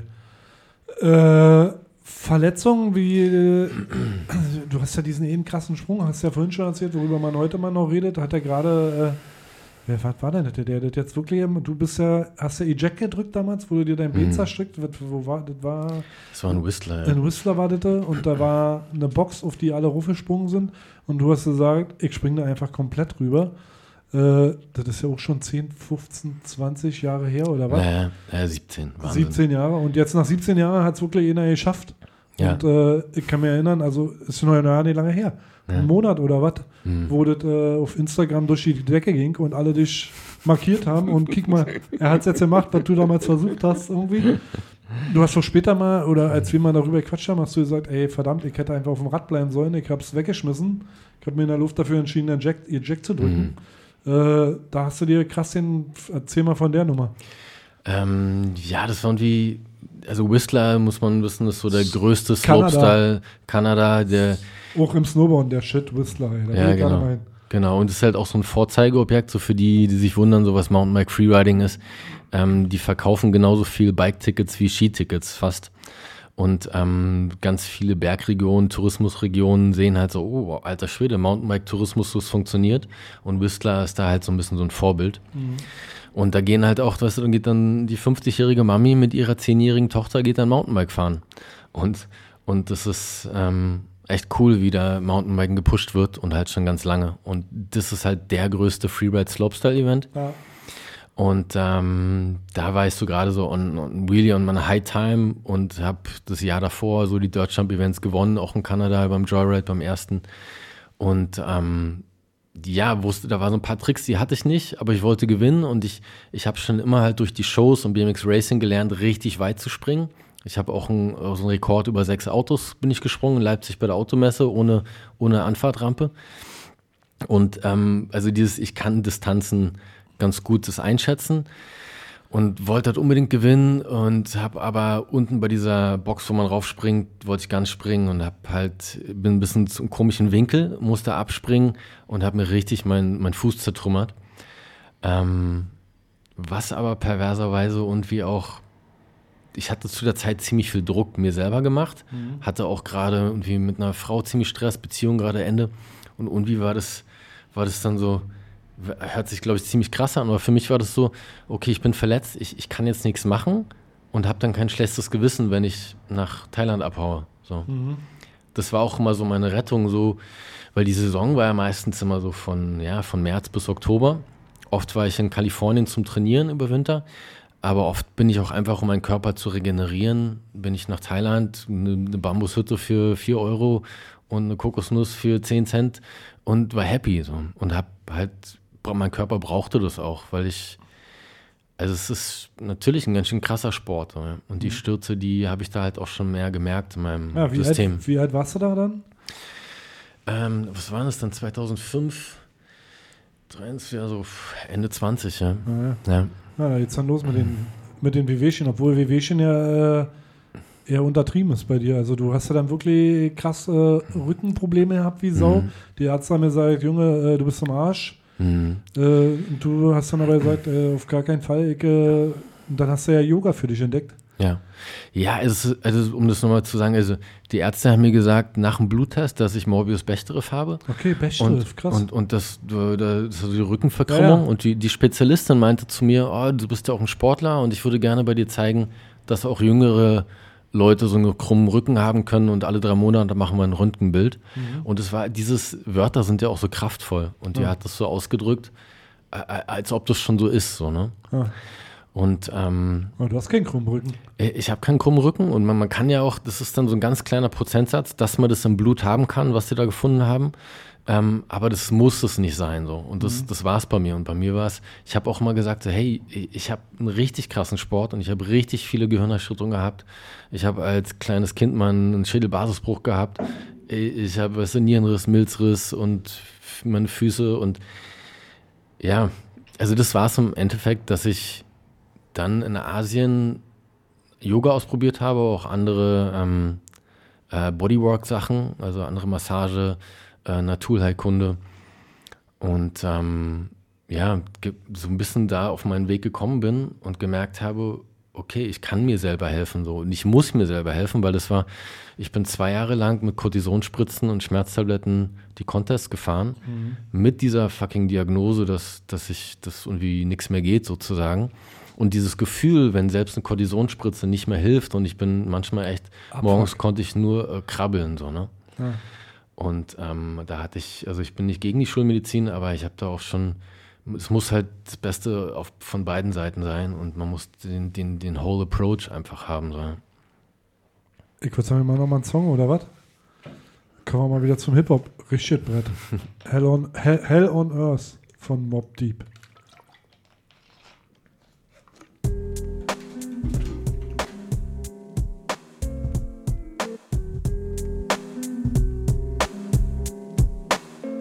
Yo, the saga begins. Begin war. I'll draw first blood, be the first to set it off. My cause, tap all jaws, lay down laws. We take it with jaws, we do jokes, rust the doors. Here come the D's, trying to make breeze, the guns toss. In full force, some team will go at your main source. My non Taurus, hit bosses and take hostage. Your whole setup, from the ground up, we lock shit. Blood floods your eye, fuck up your optics. Switch to kill instincts for niggas pop shit. Your nigga know it was the topic. Nine pound, we rocked it. 96 strike back with more hot shit. Illuminate my team will glow like radiation with no time for patient or complication. Let's get it done right, my click airtight. Trapped in the never ending gunfights. And niggas lose stripes and lose life. Jail niggas sending kites to the street. Over some beef that wasn't fully cooked. Finish them off, well done me. Then said 22 slug your head. Travel all the way down to LA. Hey yo, it's hell on earth. Who's next are gonna be first? The project's is front line, and the enemy is one time. I ain't gotta tell you, it's right in front of your eye. Hey yo, it's hell on earth. Who's next are gonna be first?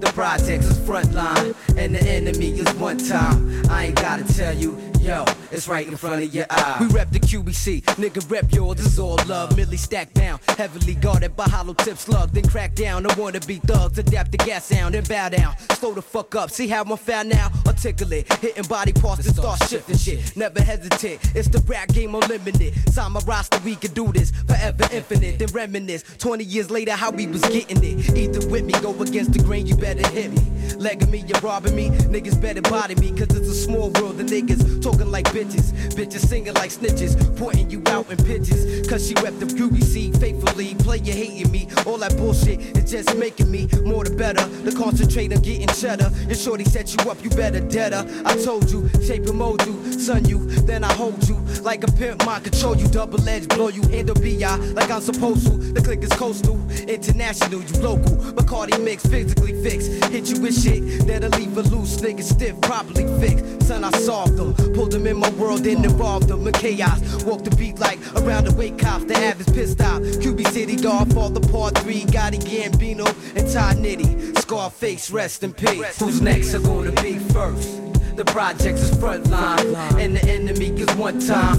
I ain't gotta tell you, hey yo, it's right in front of your eyes. Hell on earth, who's next are gonna be first? The projects is frontline, and the enemy is one time. I ain't gotta tell you, hey yo, it's right in front of your eyes. Yo, the heavy metal king hold big shit with spare clips. You see eclipse when the max spit, your top got split. Laying dead with open eyes, close his eyelids. Turn off his light, switch to darkness. It's deep the abyss of street life. Blood on my kick, shit on my knife. Use the wild child kick will turn in into mice. I was born to take power, leave my mark on this planet. The phantom of crime rap, niggas is left stranded. Shut down your operation, close for business. Leave a foul taste in your mouth like Guinness. POW niggas is found, MIA. We move like the special forces, Green Beret.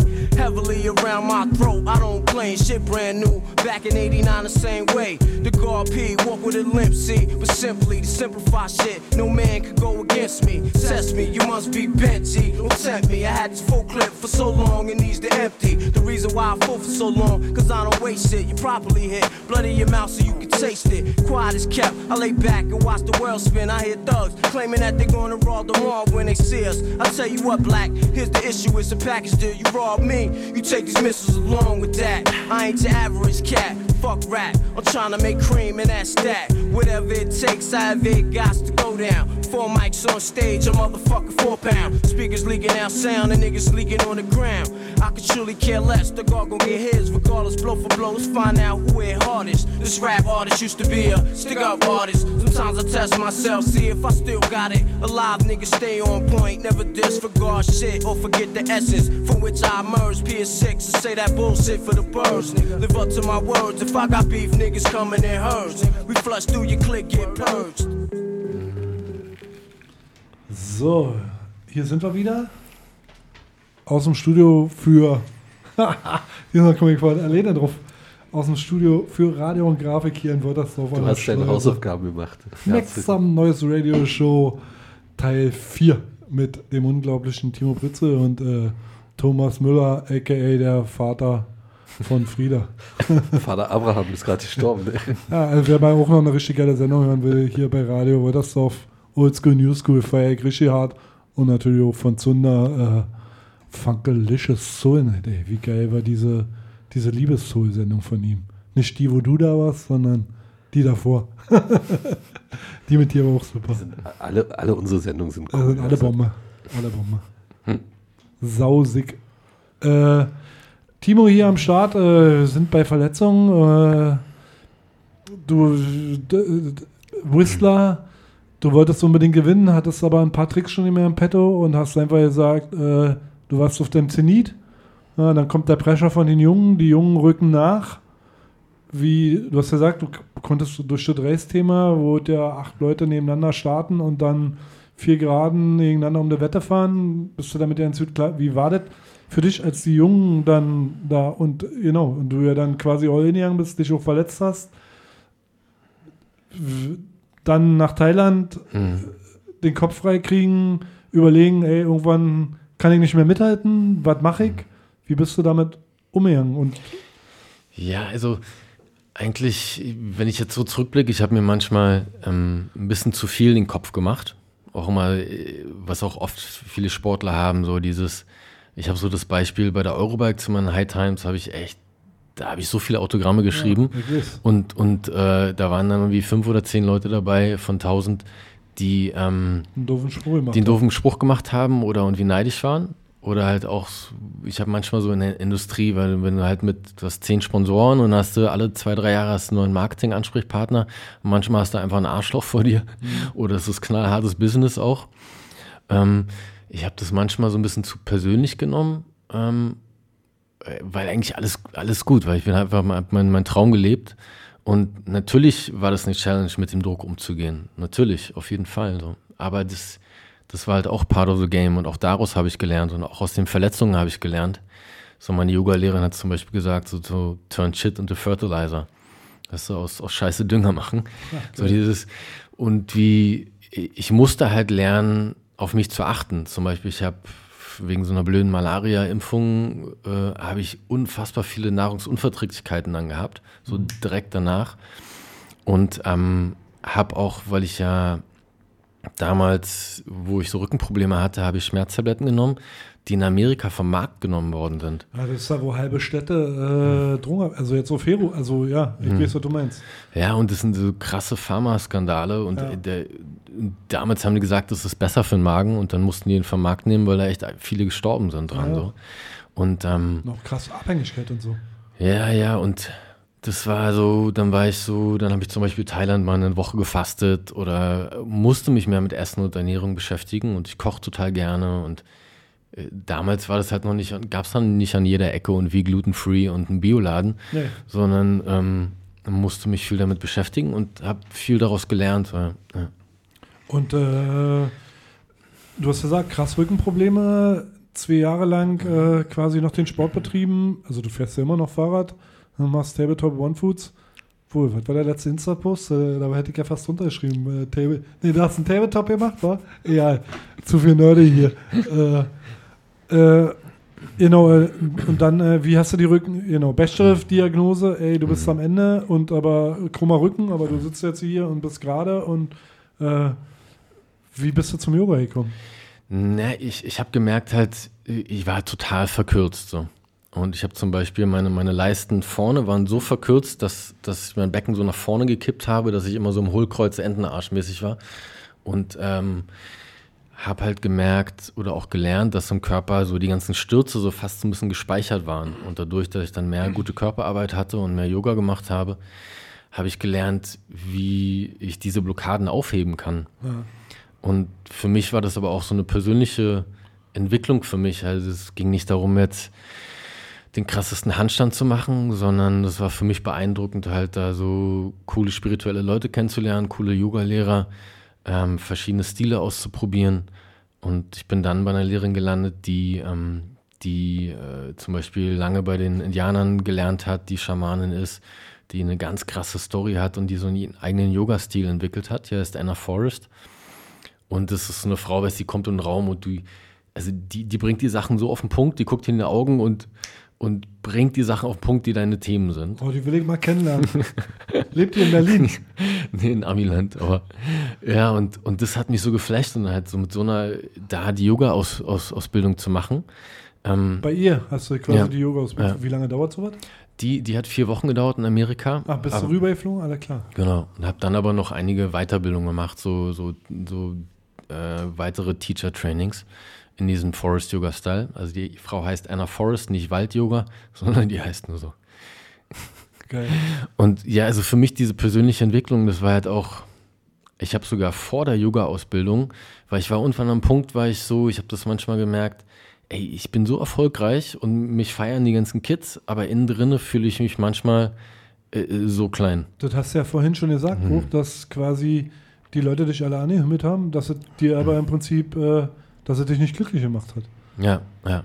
Nee, und, und das war so der Punkt. Und dann habe ich von so einer Weiterbildung gehört, Atem, Körper, Energiearbeit heißt es, Stille spricht. Und das ist so eine Gruppe, wo dann zu zwölfmal zu einer Woche so verschiedene Themen sind, dass man äh, eine Woche meditiert, ähm, dass man, äh, ja, das war zum Beispiel eine Gruppe, wo man, es waren sogar neun Tage, ähm, mit Augenbinde meditiert und es war so krass, was da, was da am Körper hochkommt, wenn du halt, wenn du in der Stille bist, wenn du keine Distraction hast, dann, dann, dann kommen halt auch die Sachen hoch, die hochkommen sollen. So. Ist ja im Prinzip wie eine Psychotherapie, ein bisschen. Mhm, ja. Eine andere Art. Ja. Und dann halt auch bei den anderen Leuten zu sehen, keine Ahnung, wie ein 70-jährigen Mann, der irgendwie immer noch Bestätigung von seiner Mama haben will. Oder Ja. zu lernen halt, wie die Therapeuten das deuten oder damit umgehen. Oder auch selber, wenn ich Menschen, da sehe ich Menschen, die mich so triggern äh, und denke, ah, was ist denn das für ein Arsch? Was ist denn das für eine dumme Kuh? Und dann, dann, dann höre ich ihre Geschichte, also was ihr Paket ist, ihre Ja. Familiengeschichte. Und dann Alle. denke ich so, fuck, okay, jetzt, jetzt verstehe ich sie. Ja, jetzt, jetzt kann ich da herzoffen hingucken und sagen, okay, jetzt verstehe ich, wo, warum sie da so ist, wie sie ist und, oder auch warum sie mich triggert, weil, weil ein Part in mir ist. So wie sie. Ja, genau, genau. Und das dann so, oh nee. und, und ja, das, das war ganz, ganz wichtig für mich. Und da habe ich halt auch, äh, das war dann so mit 27, 28, weißt du, wenn du da halt, jetzt ist ja so Win, Win Hof Atmung, ist ja total hip und habe ich damals halt schon so anderthalb Stunden Atmung und es ist so beeindruckend, was da aus dem Körper rauskommt. Nicht bei dir, bei den anderen und man, man hält auch den Raum dann für anderen, hilft den anderen und ähm, ja, das so einfach mehr über mich zu lernen, so ja. Crazy. Und wenn du sagst bei den anderen, dann redest du quasi schon von deinen Schülern, weil du als Lehrer oder du Hm. bist quasi in der Ausbildung mit einer Gruppe von Leuten und siehst, krass bei dir, aber Mhm. Nee, es ist mehr, mehr so, dass ich halt mit, mit der Gruppe zusammen 30 Leute und wenn du halt irgendwie mit 30 Leuten zwölfmal eine Woche zusammen hast und immer so eine Intensivwoche, Ja. ähm, dann lernt man die ja auch gut Kennen, kennen. Und für, ja. für mich macht es auch Sinn, so dieses, natürlich ist gute so Sprachtherapie oder zum Therapeuten gehen auf die Couch, ist cool. Aber wenn du halt dann so Übungen hast, wo du in diese Emotion direkt reingehst und es dann gehalten wirst oder du direkt mit jemandem arbeitest, wo du getriggert bist. Ähm, wir hatten dann zum Beispiel so eine Übung, ja, du musst dann, wir, wir alle haben ja irgendwie, unsere Eltern haben ihr Bestes gegeben, aber irgendwo hat man irgendwie, und was das- hat man? irgendwo das schiefgegangen. Ja, wir machen ja alle unsere Fehler, also ganz normal. Klar. Und dann, weißt du, schreibt man den Hassbrief, den man schon immer seinen Eltern sa sagen wollte. Dann dein Ge- den Gegenüber hat ein Kissen gehabt, dann schlägst du auf den ein und schreist diesen Brief raus sozusagen. Und für mich ist es einfach so dieses, ich wollte verstehen, wo so meine Triggerpunkte herkommen. Wie gesagt, meine Eltern haben mir Bestes gegeben, aber die haben halt auch, mein Vater hat seinen Vater zum Beispiel nicht kennengelernt, die sind nach dem Zweiten Weltkrieg groß geworden. Die hatten andere Sachen im System, was ziemlich krass war früher. Und manchmal werden so Sachen weitergegeben und äh, alles easy. Und wie gesagt, ich liebe meine Eltern.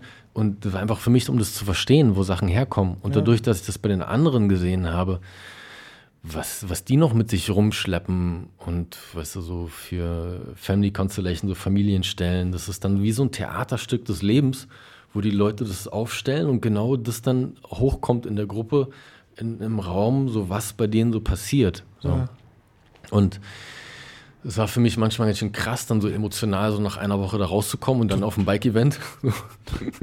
total krass. Da warst du ja immer noch als BMX-Profi quasi unterwegs. Also dann stehst Ja. du danach in Willingen am Oakley-Stand Ja. oder am Scott-Stand und äh, bist mit dem Kopf eigentlich ganz woanders. Ja, ja. Nee, aber für mich, das, das macht ja auch so Sinn, dass man, weil ich glaube, so die, die Sachen, die wir haben, dass man immer wieder nochmal eine Chance bekommt, sich die anzugucken, die Sachen. Äh, die kommen in einer Beziehung hoch, mit Freunden, mit Arbeitsleuten. Oder man hat so seine Issues und man kann die irgendwie wegdrücken. Oder man, man kann sich die angucken, weil ich glaube, man, man bekommt immer wieder sonst die Watschen, wenn man sich die Sachen nicht anguckt. So. Ja, klar, wegschlucken, äh, irgendwann kommt's raus. Ja, ja. Crazy. Und ist ja auch, ich meine, ist ja auch interessant, so dieses, auf einer Seite war ich auch so ein bisschen lebensmüde teilweise. Ja, und, All und in, also ja, eher der Ruhe äh, schon Ja. auch, aber und ey, du hast nie krass gekifft, äh, hast nie Ja. krass gesoffen, du warst nie der, also so wie man eigentlich so einen Extremsportler kennt und denkt, der ist tätowiert. Hast du Tattoos? Nee. Siehst du? äh, Timo wirklich eigentlich ein richtiger Sportsman und dann aber, äh, wenn es äh, um den Zweikampf geht oder ums Gewinnen, dann den Scheiter einfach umlegen. Aber das ist ja auch das Thema, man braucht es ja auch auf der einen Seite. Man muss ja irgendwie so ein Kämpfer sein, äh, um da so weit zu kommen. Und man muss halt irgendwie lernen, okay, auf seine Bauchgefühle zu hören.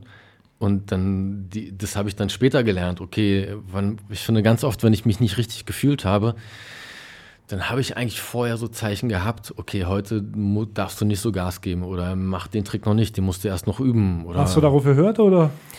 naja, teilweise am Anfang nicht. Und Ja. dann habe ich halt so meine Lessons gelernt. So, ne? Aber auch zum Thema Alkohol. Ich habe zum Beispiel ähm, Australien bei den X-Games, weil das sind dann bist du bei den Events, kriegst du überall Freigetränke. Am Abend vorher habe ich irgendwie Cocktails getrunken, da waren wunderschöne Frauen und, und die mochten meinen deutschen Akzent und ich war im Himmel. Weißt du? und, und am nächsten Tag habe ich mir die Leber geprellt, Ja. weil, weil ich nicht ganz am Start war. So. Und es war dann für mich so ein, so ein Wake-up-Call, einmal mit dem Alkohol, aber auch, weil ich Alkohol nicht so gut vertragen habe, weil ich da schon eine Weizenallergie hatte, aber das gar nicht wusste. Und dann habe ich manchmal wieder ein Bier getrunken und war völlig neben der Kappe. So. Ja, crazy. Felix Prangberg, so ein BMXer, der hat auch so einen Podcast gemacht, der im Prinzip genau dasselbe, ja, auch, aufhört mit Alkohol, äh, vegetarisch, sagt, ey, und halt auch dann auch auf den Sport, also wo man dann auch den Fokus, gibt ja auch andere Extremsportler, die dann trotzdem da ziehen und dann halt äh, am nächsten Tag verreisen beim Contest, weil sie durch sind. Das ist ja mal die Frage, auf was man dann seinen Fokus liegt. Und bei dir war das dann auch schon eher der Sport. Ja, aber ich meine, weil du mit Anfang 20 oder so, dann kannst du das manchmal noch machen, so mit Trinken. Aber Ja. ich, ich bin auch manchmal sauer, weil bei manchen Events haben die dann die größte Aftershow-Party am Samstag und am Sonntag um Ist 11 Final. Uhr, 11 Uhr ist Masters of Dirt Final mit 20.000 Zuschauern und die warten dann, dass die vor am Start sind. Sau gefährlich hoch. Ist so krass, ja. Ja, klar. Also Highway to Hill bei uns im Mellow Park. Du warst der erste Highway to Hill. Übrigens habe ich ja noch ja nicht erwähnt, äh, damals noch an der Bude, da gab es den Mellow Park noch ja nicht an der Alfred, Alfred Randstraße hinten im Allendeviertel. Äh, hast du damals gewonnen mit dem Backflip. Ja. Wicke, Wicke, Tobi Wicke, der jetzt der Bundesträger im BMX hat, äh, glaube ich, auf zwei mit dem Theo, seinen ersten gestandenen Theo.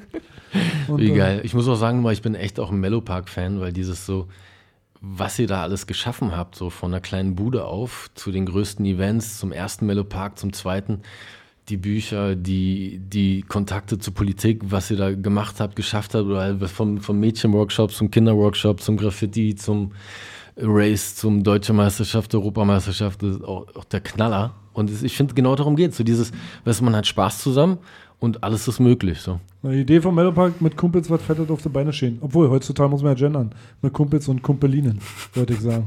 Verdammt nochmal.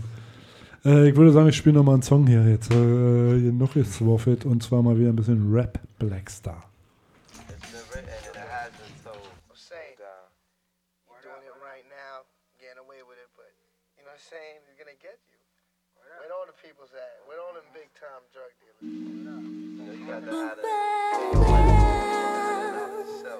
doing So many MCs focusing on black people extermination. We keep it balanced with that knowledge of self determination. It's hot, we be blowing the spots with conversations. Come on, let's smooth it out like soul sensation. We in the house like Japanese in Japan or Koreans in Korea. Head to Philly and free Maria with the Coogee Chagalia. True, singing and swinging and writing is fighting, but what they writing got us clashing like titans. It's not exciting, no question. Being a black man is demanding. The fires in my eyes and the flames need fanning. The fires in my eyes and the flames need fanning. The fires in my eyes and the flames need fanning. With that what? Determination. With that what? Determination. With that what? Determination. With that what? Determination. Things I say and do may not come clear through. My words may not convey just what I'm feeling. Yes, yes, come on. Yes, yes. Knowledge of self is like life after death. With that, you never worry about your last breath. Death comes, that's how I'm living. It's the next stage. The flesh goes underground. The book of life, flip a page. Yo, they asking me how old we live in the same age. I feel the rage of a million niggas locked inside a cage. At exactly which point do you start to realize that life without knowledge is death in disguise? That's why knowledge of self is like life after death. Apply it to your life, let destiny manifest. Different days, same confusion. we gonna take this hip hop shit and keep it moving. Shed a little light, now y'all blooming like a flower with the power of the evident. Voices and drums, original instruments in the flesh, presently presenting my representation. With that what? Determination. With that what? Determination. With that what? Determination. With that what? Determination. With that what? Determination. Things I say and do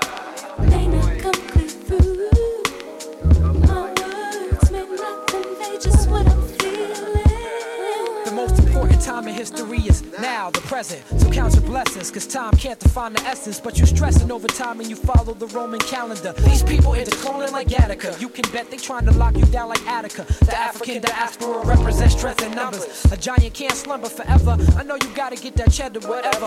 And yo, I heard you twice the first time, money, get it together. You must be history, you repeating yourself out of the pages. You keeping yourself depleting your spiritual wealth. That quick cash, you'll get your ass quick fast in houses of detention. Inner city concentration camps where no one pays attention to mentions the ascension of death till nothing's left. The young gifted in black is sprung addicted to crack. All my people, where you at? Cause y'all ain't here, and your heroes using your mind as a canvas to paint fear with broad brush strokes and tales of incarceration. You get out of jail with that knowledge of self determination, standing ovation because you put the hue in human, cause and effect, affect everything you do, and that's why I got love in the face of hate. Hand steady, so the lines in the mental illustration is straight. That thought you had, don't even contemplate. Infinite like figure eight, there's no escape. From that what? Determination from that what? Determination from that what? Determination from that what? Determination. Things I say and do may not complete through. Yes, yes. My words may not convey just what I'm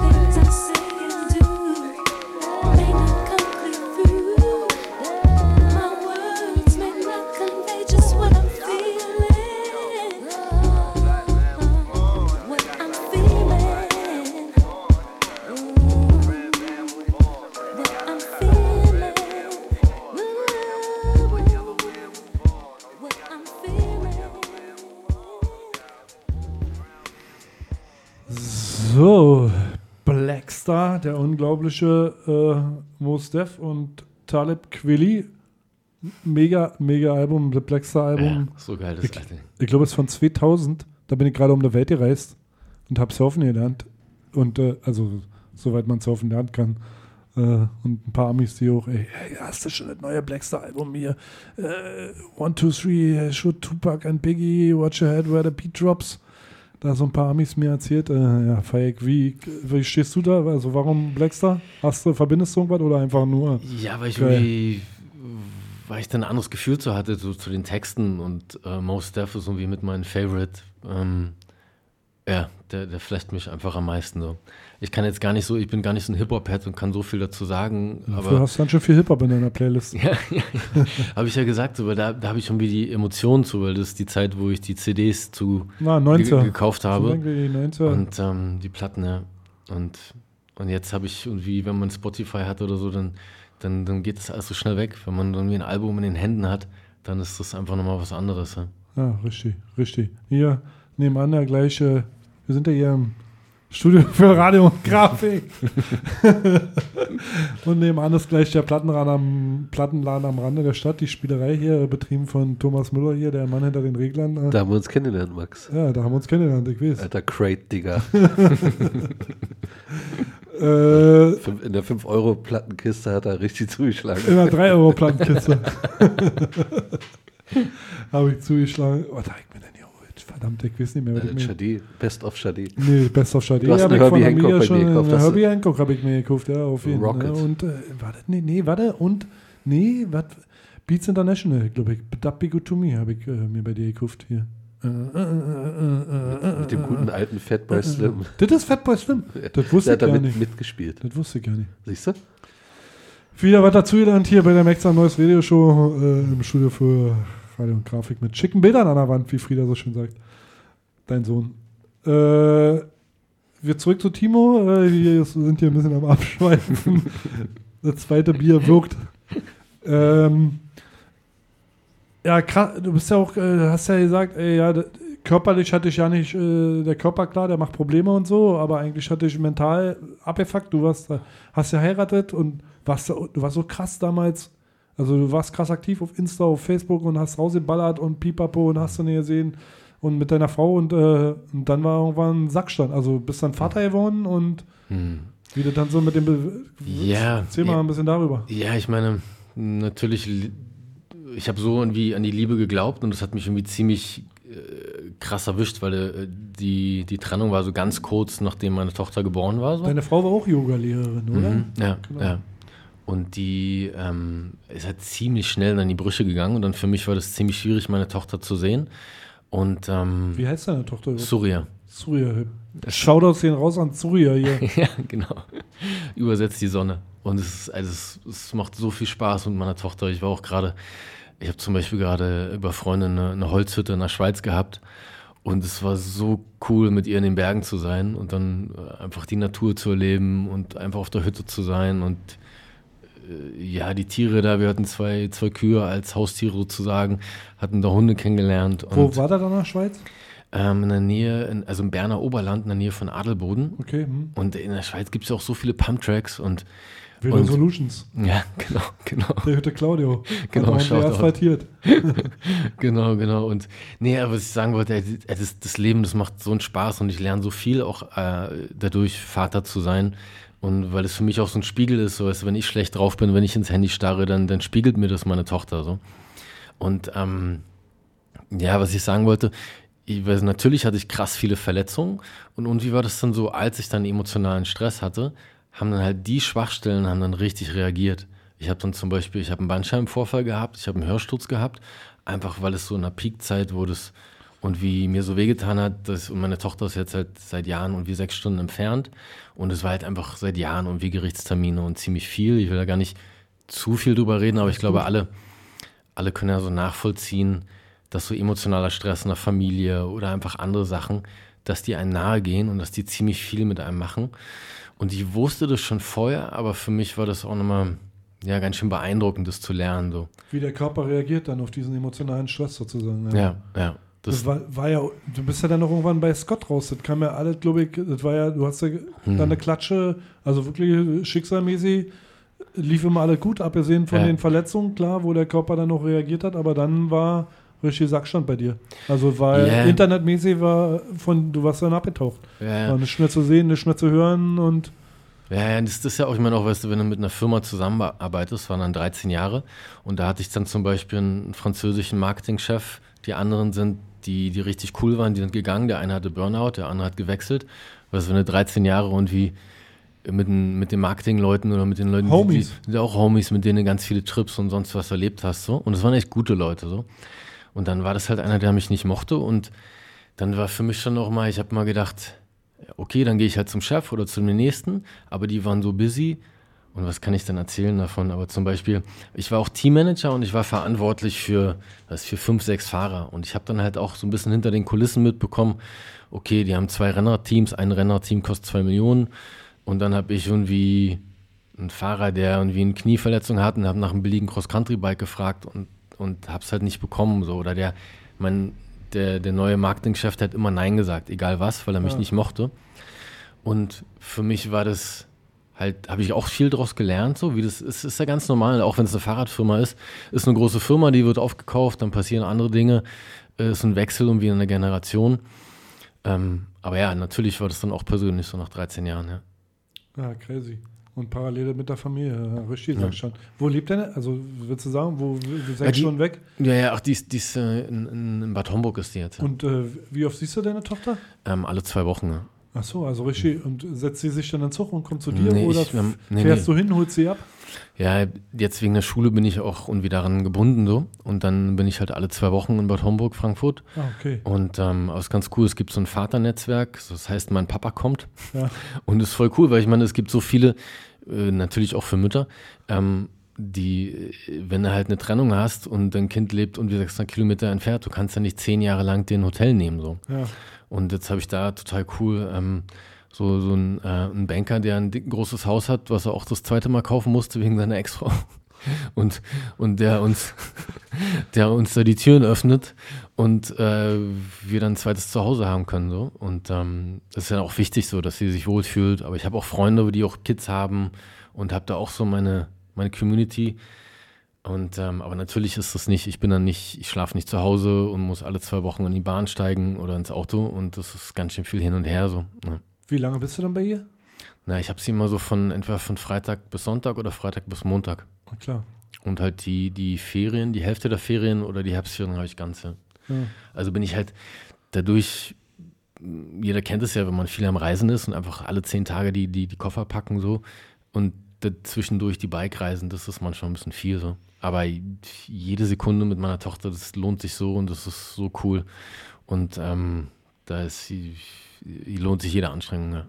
Ja, geil. Na, ich weiß ja, du hast, äh, hast ja auch gepostet, wie ihr da jetzt gerade im Urlaub wart und so. Genau, was, äh, wie gesagt, was abgetaucht und äh, dann bist du wieder aufgepoppt bei, wo warst du bei Suzuki? Was war denn? Nine Nights? Ist das noch Suzuki? Ist ja auch scheißegal, wer das ist. Aber genau, da bist du wieder gefahren und hast plötzlich eine GoPro aufgesetzt und äh, hast GoPro Tabletop One Hand, One Foot, äh, Timos Signature Move, kann man ja mal so sagen hier. Eine Hand weg vom Lenker und einen Fuß von der Pedale und dabei das Rad quer legt in der Luft. Wunderschöner Trick. Äh, keiner macht den so wie Timo. Äh, wir haben noch 10 Minuten, äh, zeigt mir die Uhr. Ich würde sagen, wir spielen noch mal einen Song und äh, dann kicken wir, wo es hingeht. Oh, hier läuft, warte, warte, warte, ich muss erstmal was anmachen. Und zwar machen wir jetzt mal hier Cosmic Interlude von ATG Bootcamp.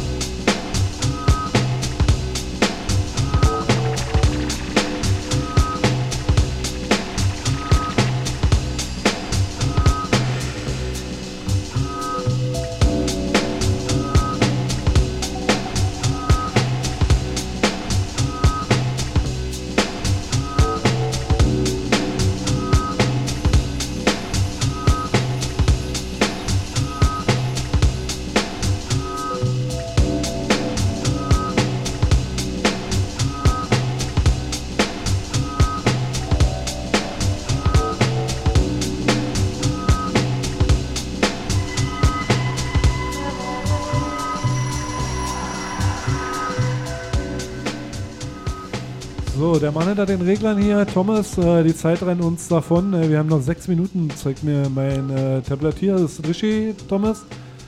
Das hast du richtig gut gesehen, Oh, Max. Und Point hat richtig gut gesehen. Äh, jo, Timo, ist sau, ist sau geil, dass du da warst. Wie, wie, wie ist der Plan? Wie jetzt bei dir weiter? Hast du irgendeinen Masterplan oder Yoga for Life oder?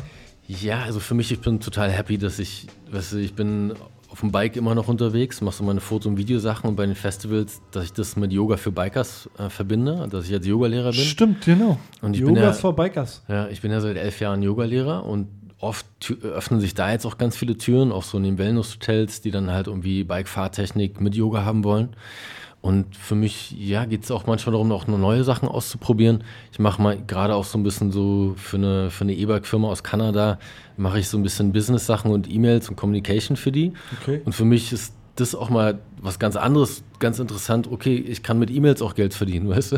Oder, oder da mit den Business-Sachen oder mit den Menschen umgehen oder mit den Strukturen, da was so meine Erfahrung, dass ich dann auch sehe, ey cool, die Erfahrung, die ich gesammelt habe, so als Teammanager oder die Sachen, die helfen da auch weiter oder in der Industrie. Und das ist dann für mich auch cool. Aber ja, ich meine, so im Großen und Ganzen, ich, ja, das Leben mit meiner Tochter genießen und so generell das Leben genießen und weiter, weiterkommen und äh, mich weiterentwickeln, ja. Bereust du irgendwas jetzt? Also Hm. Thomas meinte ja vorhin im Off irgendwie, es haben mich ja auch schon Leute gefragt, ey, mir tut ja auch alles Hm. weh. Ich habe jetzt nicht so, so, war nicht so erfolgreich wie du, aber habe auch meinen Spaß gehabt beim Skaten. Äh, bereust du da irgendwas oder sagst du, ey, klar, der Rücken ist zwar am Arsch und äh, das Sprunggelenk tut weh und da ist was verkürzt und da ist was zu lang, aber äh, Thomas Mhm. hat vorhin schön gesagt, wartet alles wert. Ja, ähm, ja, natürlich manchmal so, äh, ist der Anfang 20 mit 18 oder so, dieses, so sich gar nicht die Platte zu machen. Aber äh, wie gesagt, das Turn Shit und Fertilizer, das war, ist alles okay und ich bin auch super dankbar für alles, was ich da gehabt habe und immer noch habe. Und ich, ich weiß ja, wie schwierig das ist, auch, ich meine, seinen Traum da zu leben. Oder die, ich meine, auch diesen Weg zu gehen oder dass ich halt jetzt immer noch irgendwie mit dem Fahrrad irgendwie um die Welt Tiger so. Nicht mehr so viel, aber das sind dann auch, ich bin gerne einfach hier im Wald, mach mein Ding. Oder ich war letztens, einen Job gehabt in Österreich bei meinem Sponsor Nox und, und war dann halt einfach noch auf einer Berghütte für eine Woche so. Hab so eine Berghütte gefunden für 30 Euro und die Nacht und hab eine coole Familie kennengelernt und hab einfach die, meine Touren gemacht, so, ne? Geil. Ja, du postest ja. auch fleißig auf Instagram immer hier. Äh, wo bist du unterwegs? Äh, Im Teufelsberg da irgendwo. Oder am Grunewald bist du. Ja? Grunewald? Havelberge, ja, ja. Grunewald, ja. Ja. immer wunderschöne Sonnenuntergänge äh, hier. Ja, und, und es geht ja darum, einfach auch so, weißt du, zum Abschalten, so für Leute, die jetzt nicht jetzt irgendwie extreme Sachen machen wollen, aber es geht ja so viele, die, die, die waren fast noch nie im Wald, in Berlin hier und waren noch nie im Müggelberge oder Grunewald, so. Und es, es geht ja auch darum, mal den Kopf frei zu haben, mal das Handy auszuschalten und ähm, nicht zugeballert zu werden, so. Gibt's, du, ich hatte dich ja gefragt, willst du in meine Sendung kommen? Und am nächsten Tag hast du mir einen Link geschickt von einem Podcast, der jeden Tag später rauskam. Needle kann man sich anhören, das ist auf Englisch. Da machst du dir richtig nackig. Und da sagst du ja auch, ey, wie viel Handyzeit, Lebenszeit kostet. Seitdem gucke ich nicht mehr so viel auf mein Handy. Also ich versuche auf jeden Fall an mir zu arbeiten. Thomas macht Zeichen, wir müssen beenden hier. Timo, tausend Dank, Ja. dass du da warst. Ja, danke euch, ja. Äh, hat mega Spaß gemacht. Wir feuern hier den letzten Song ab.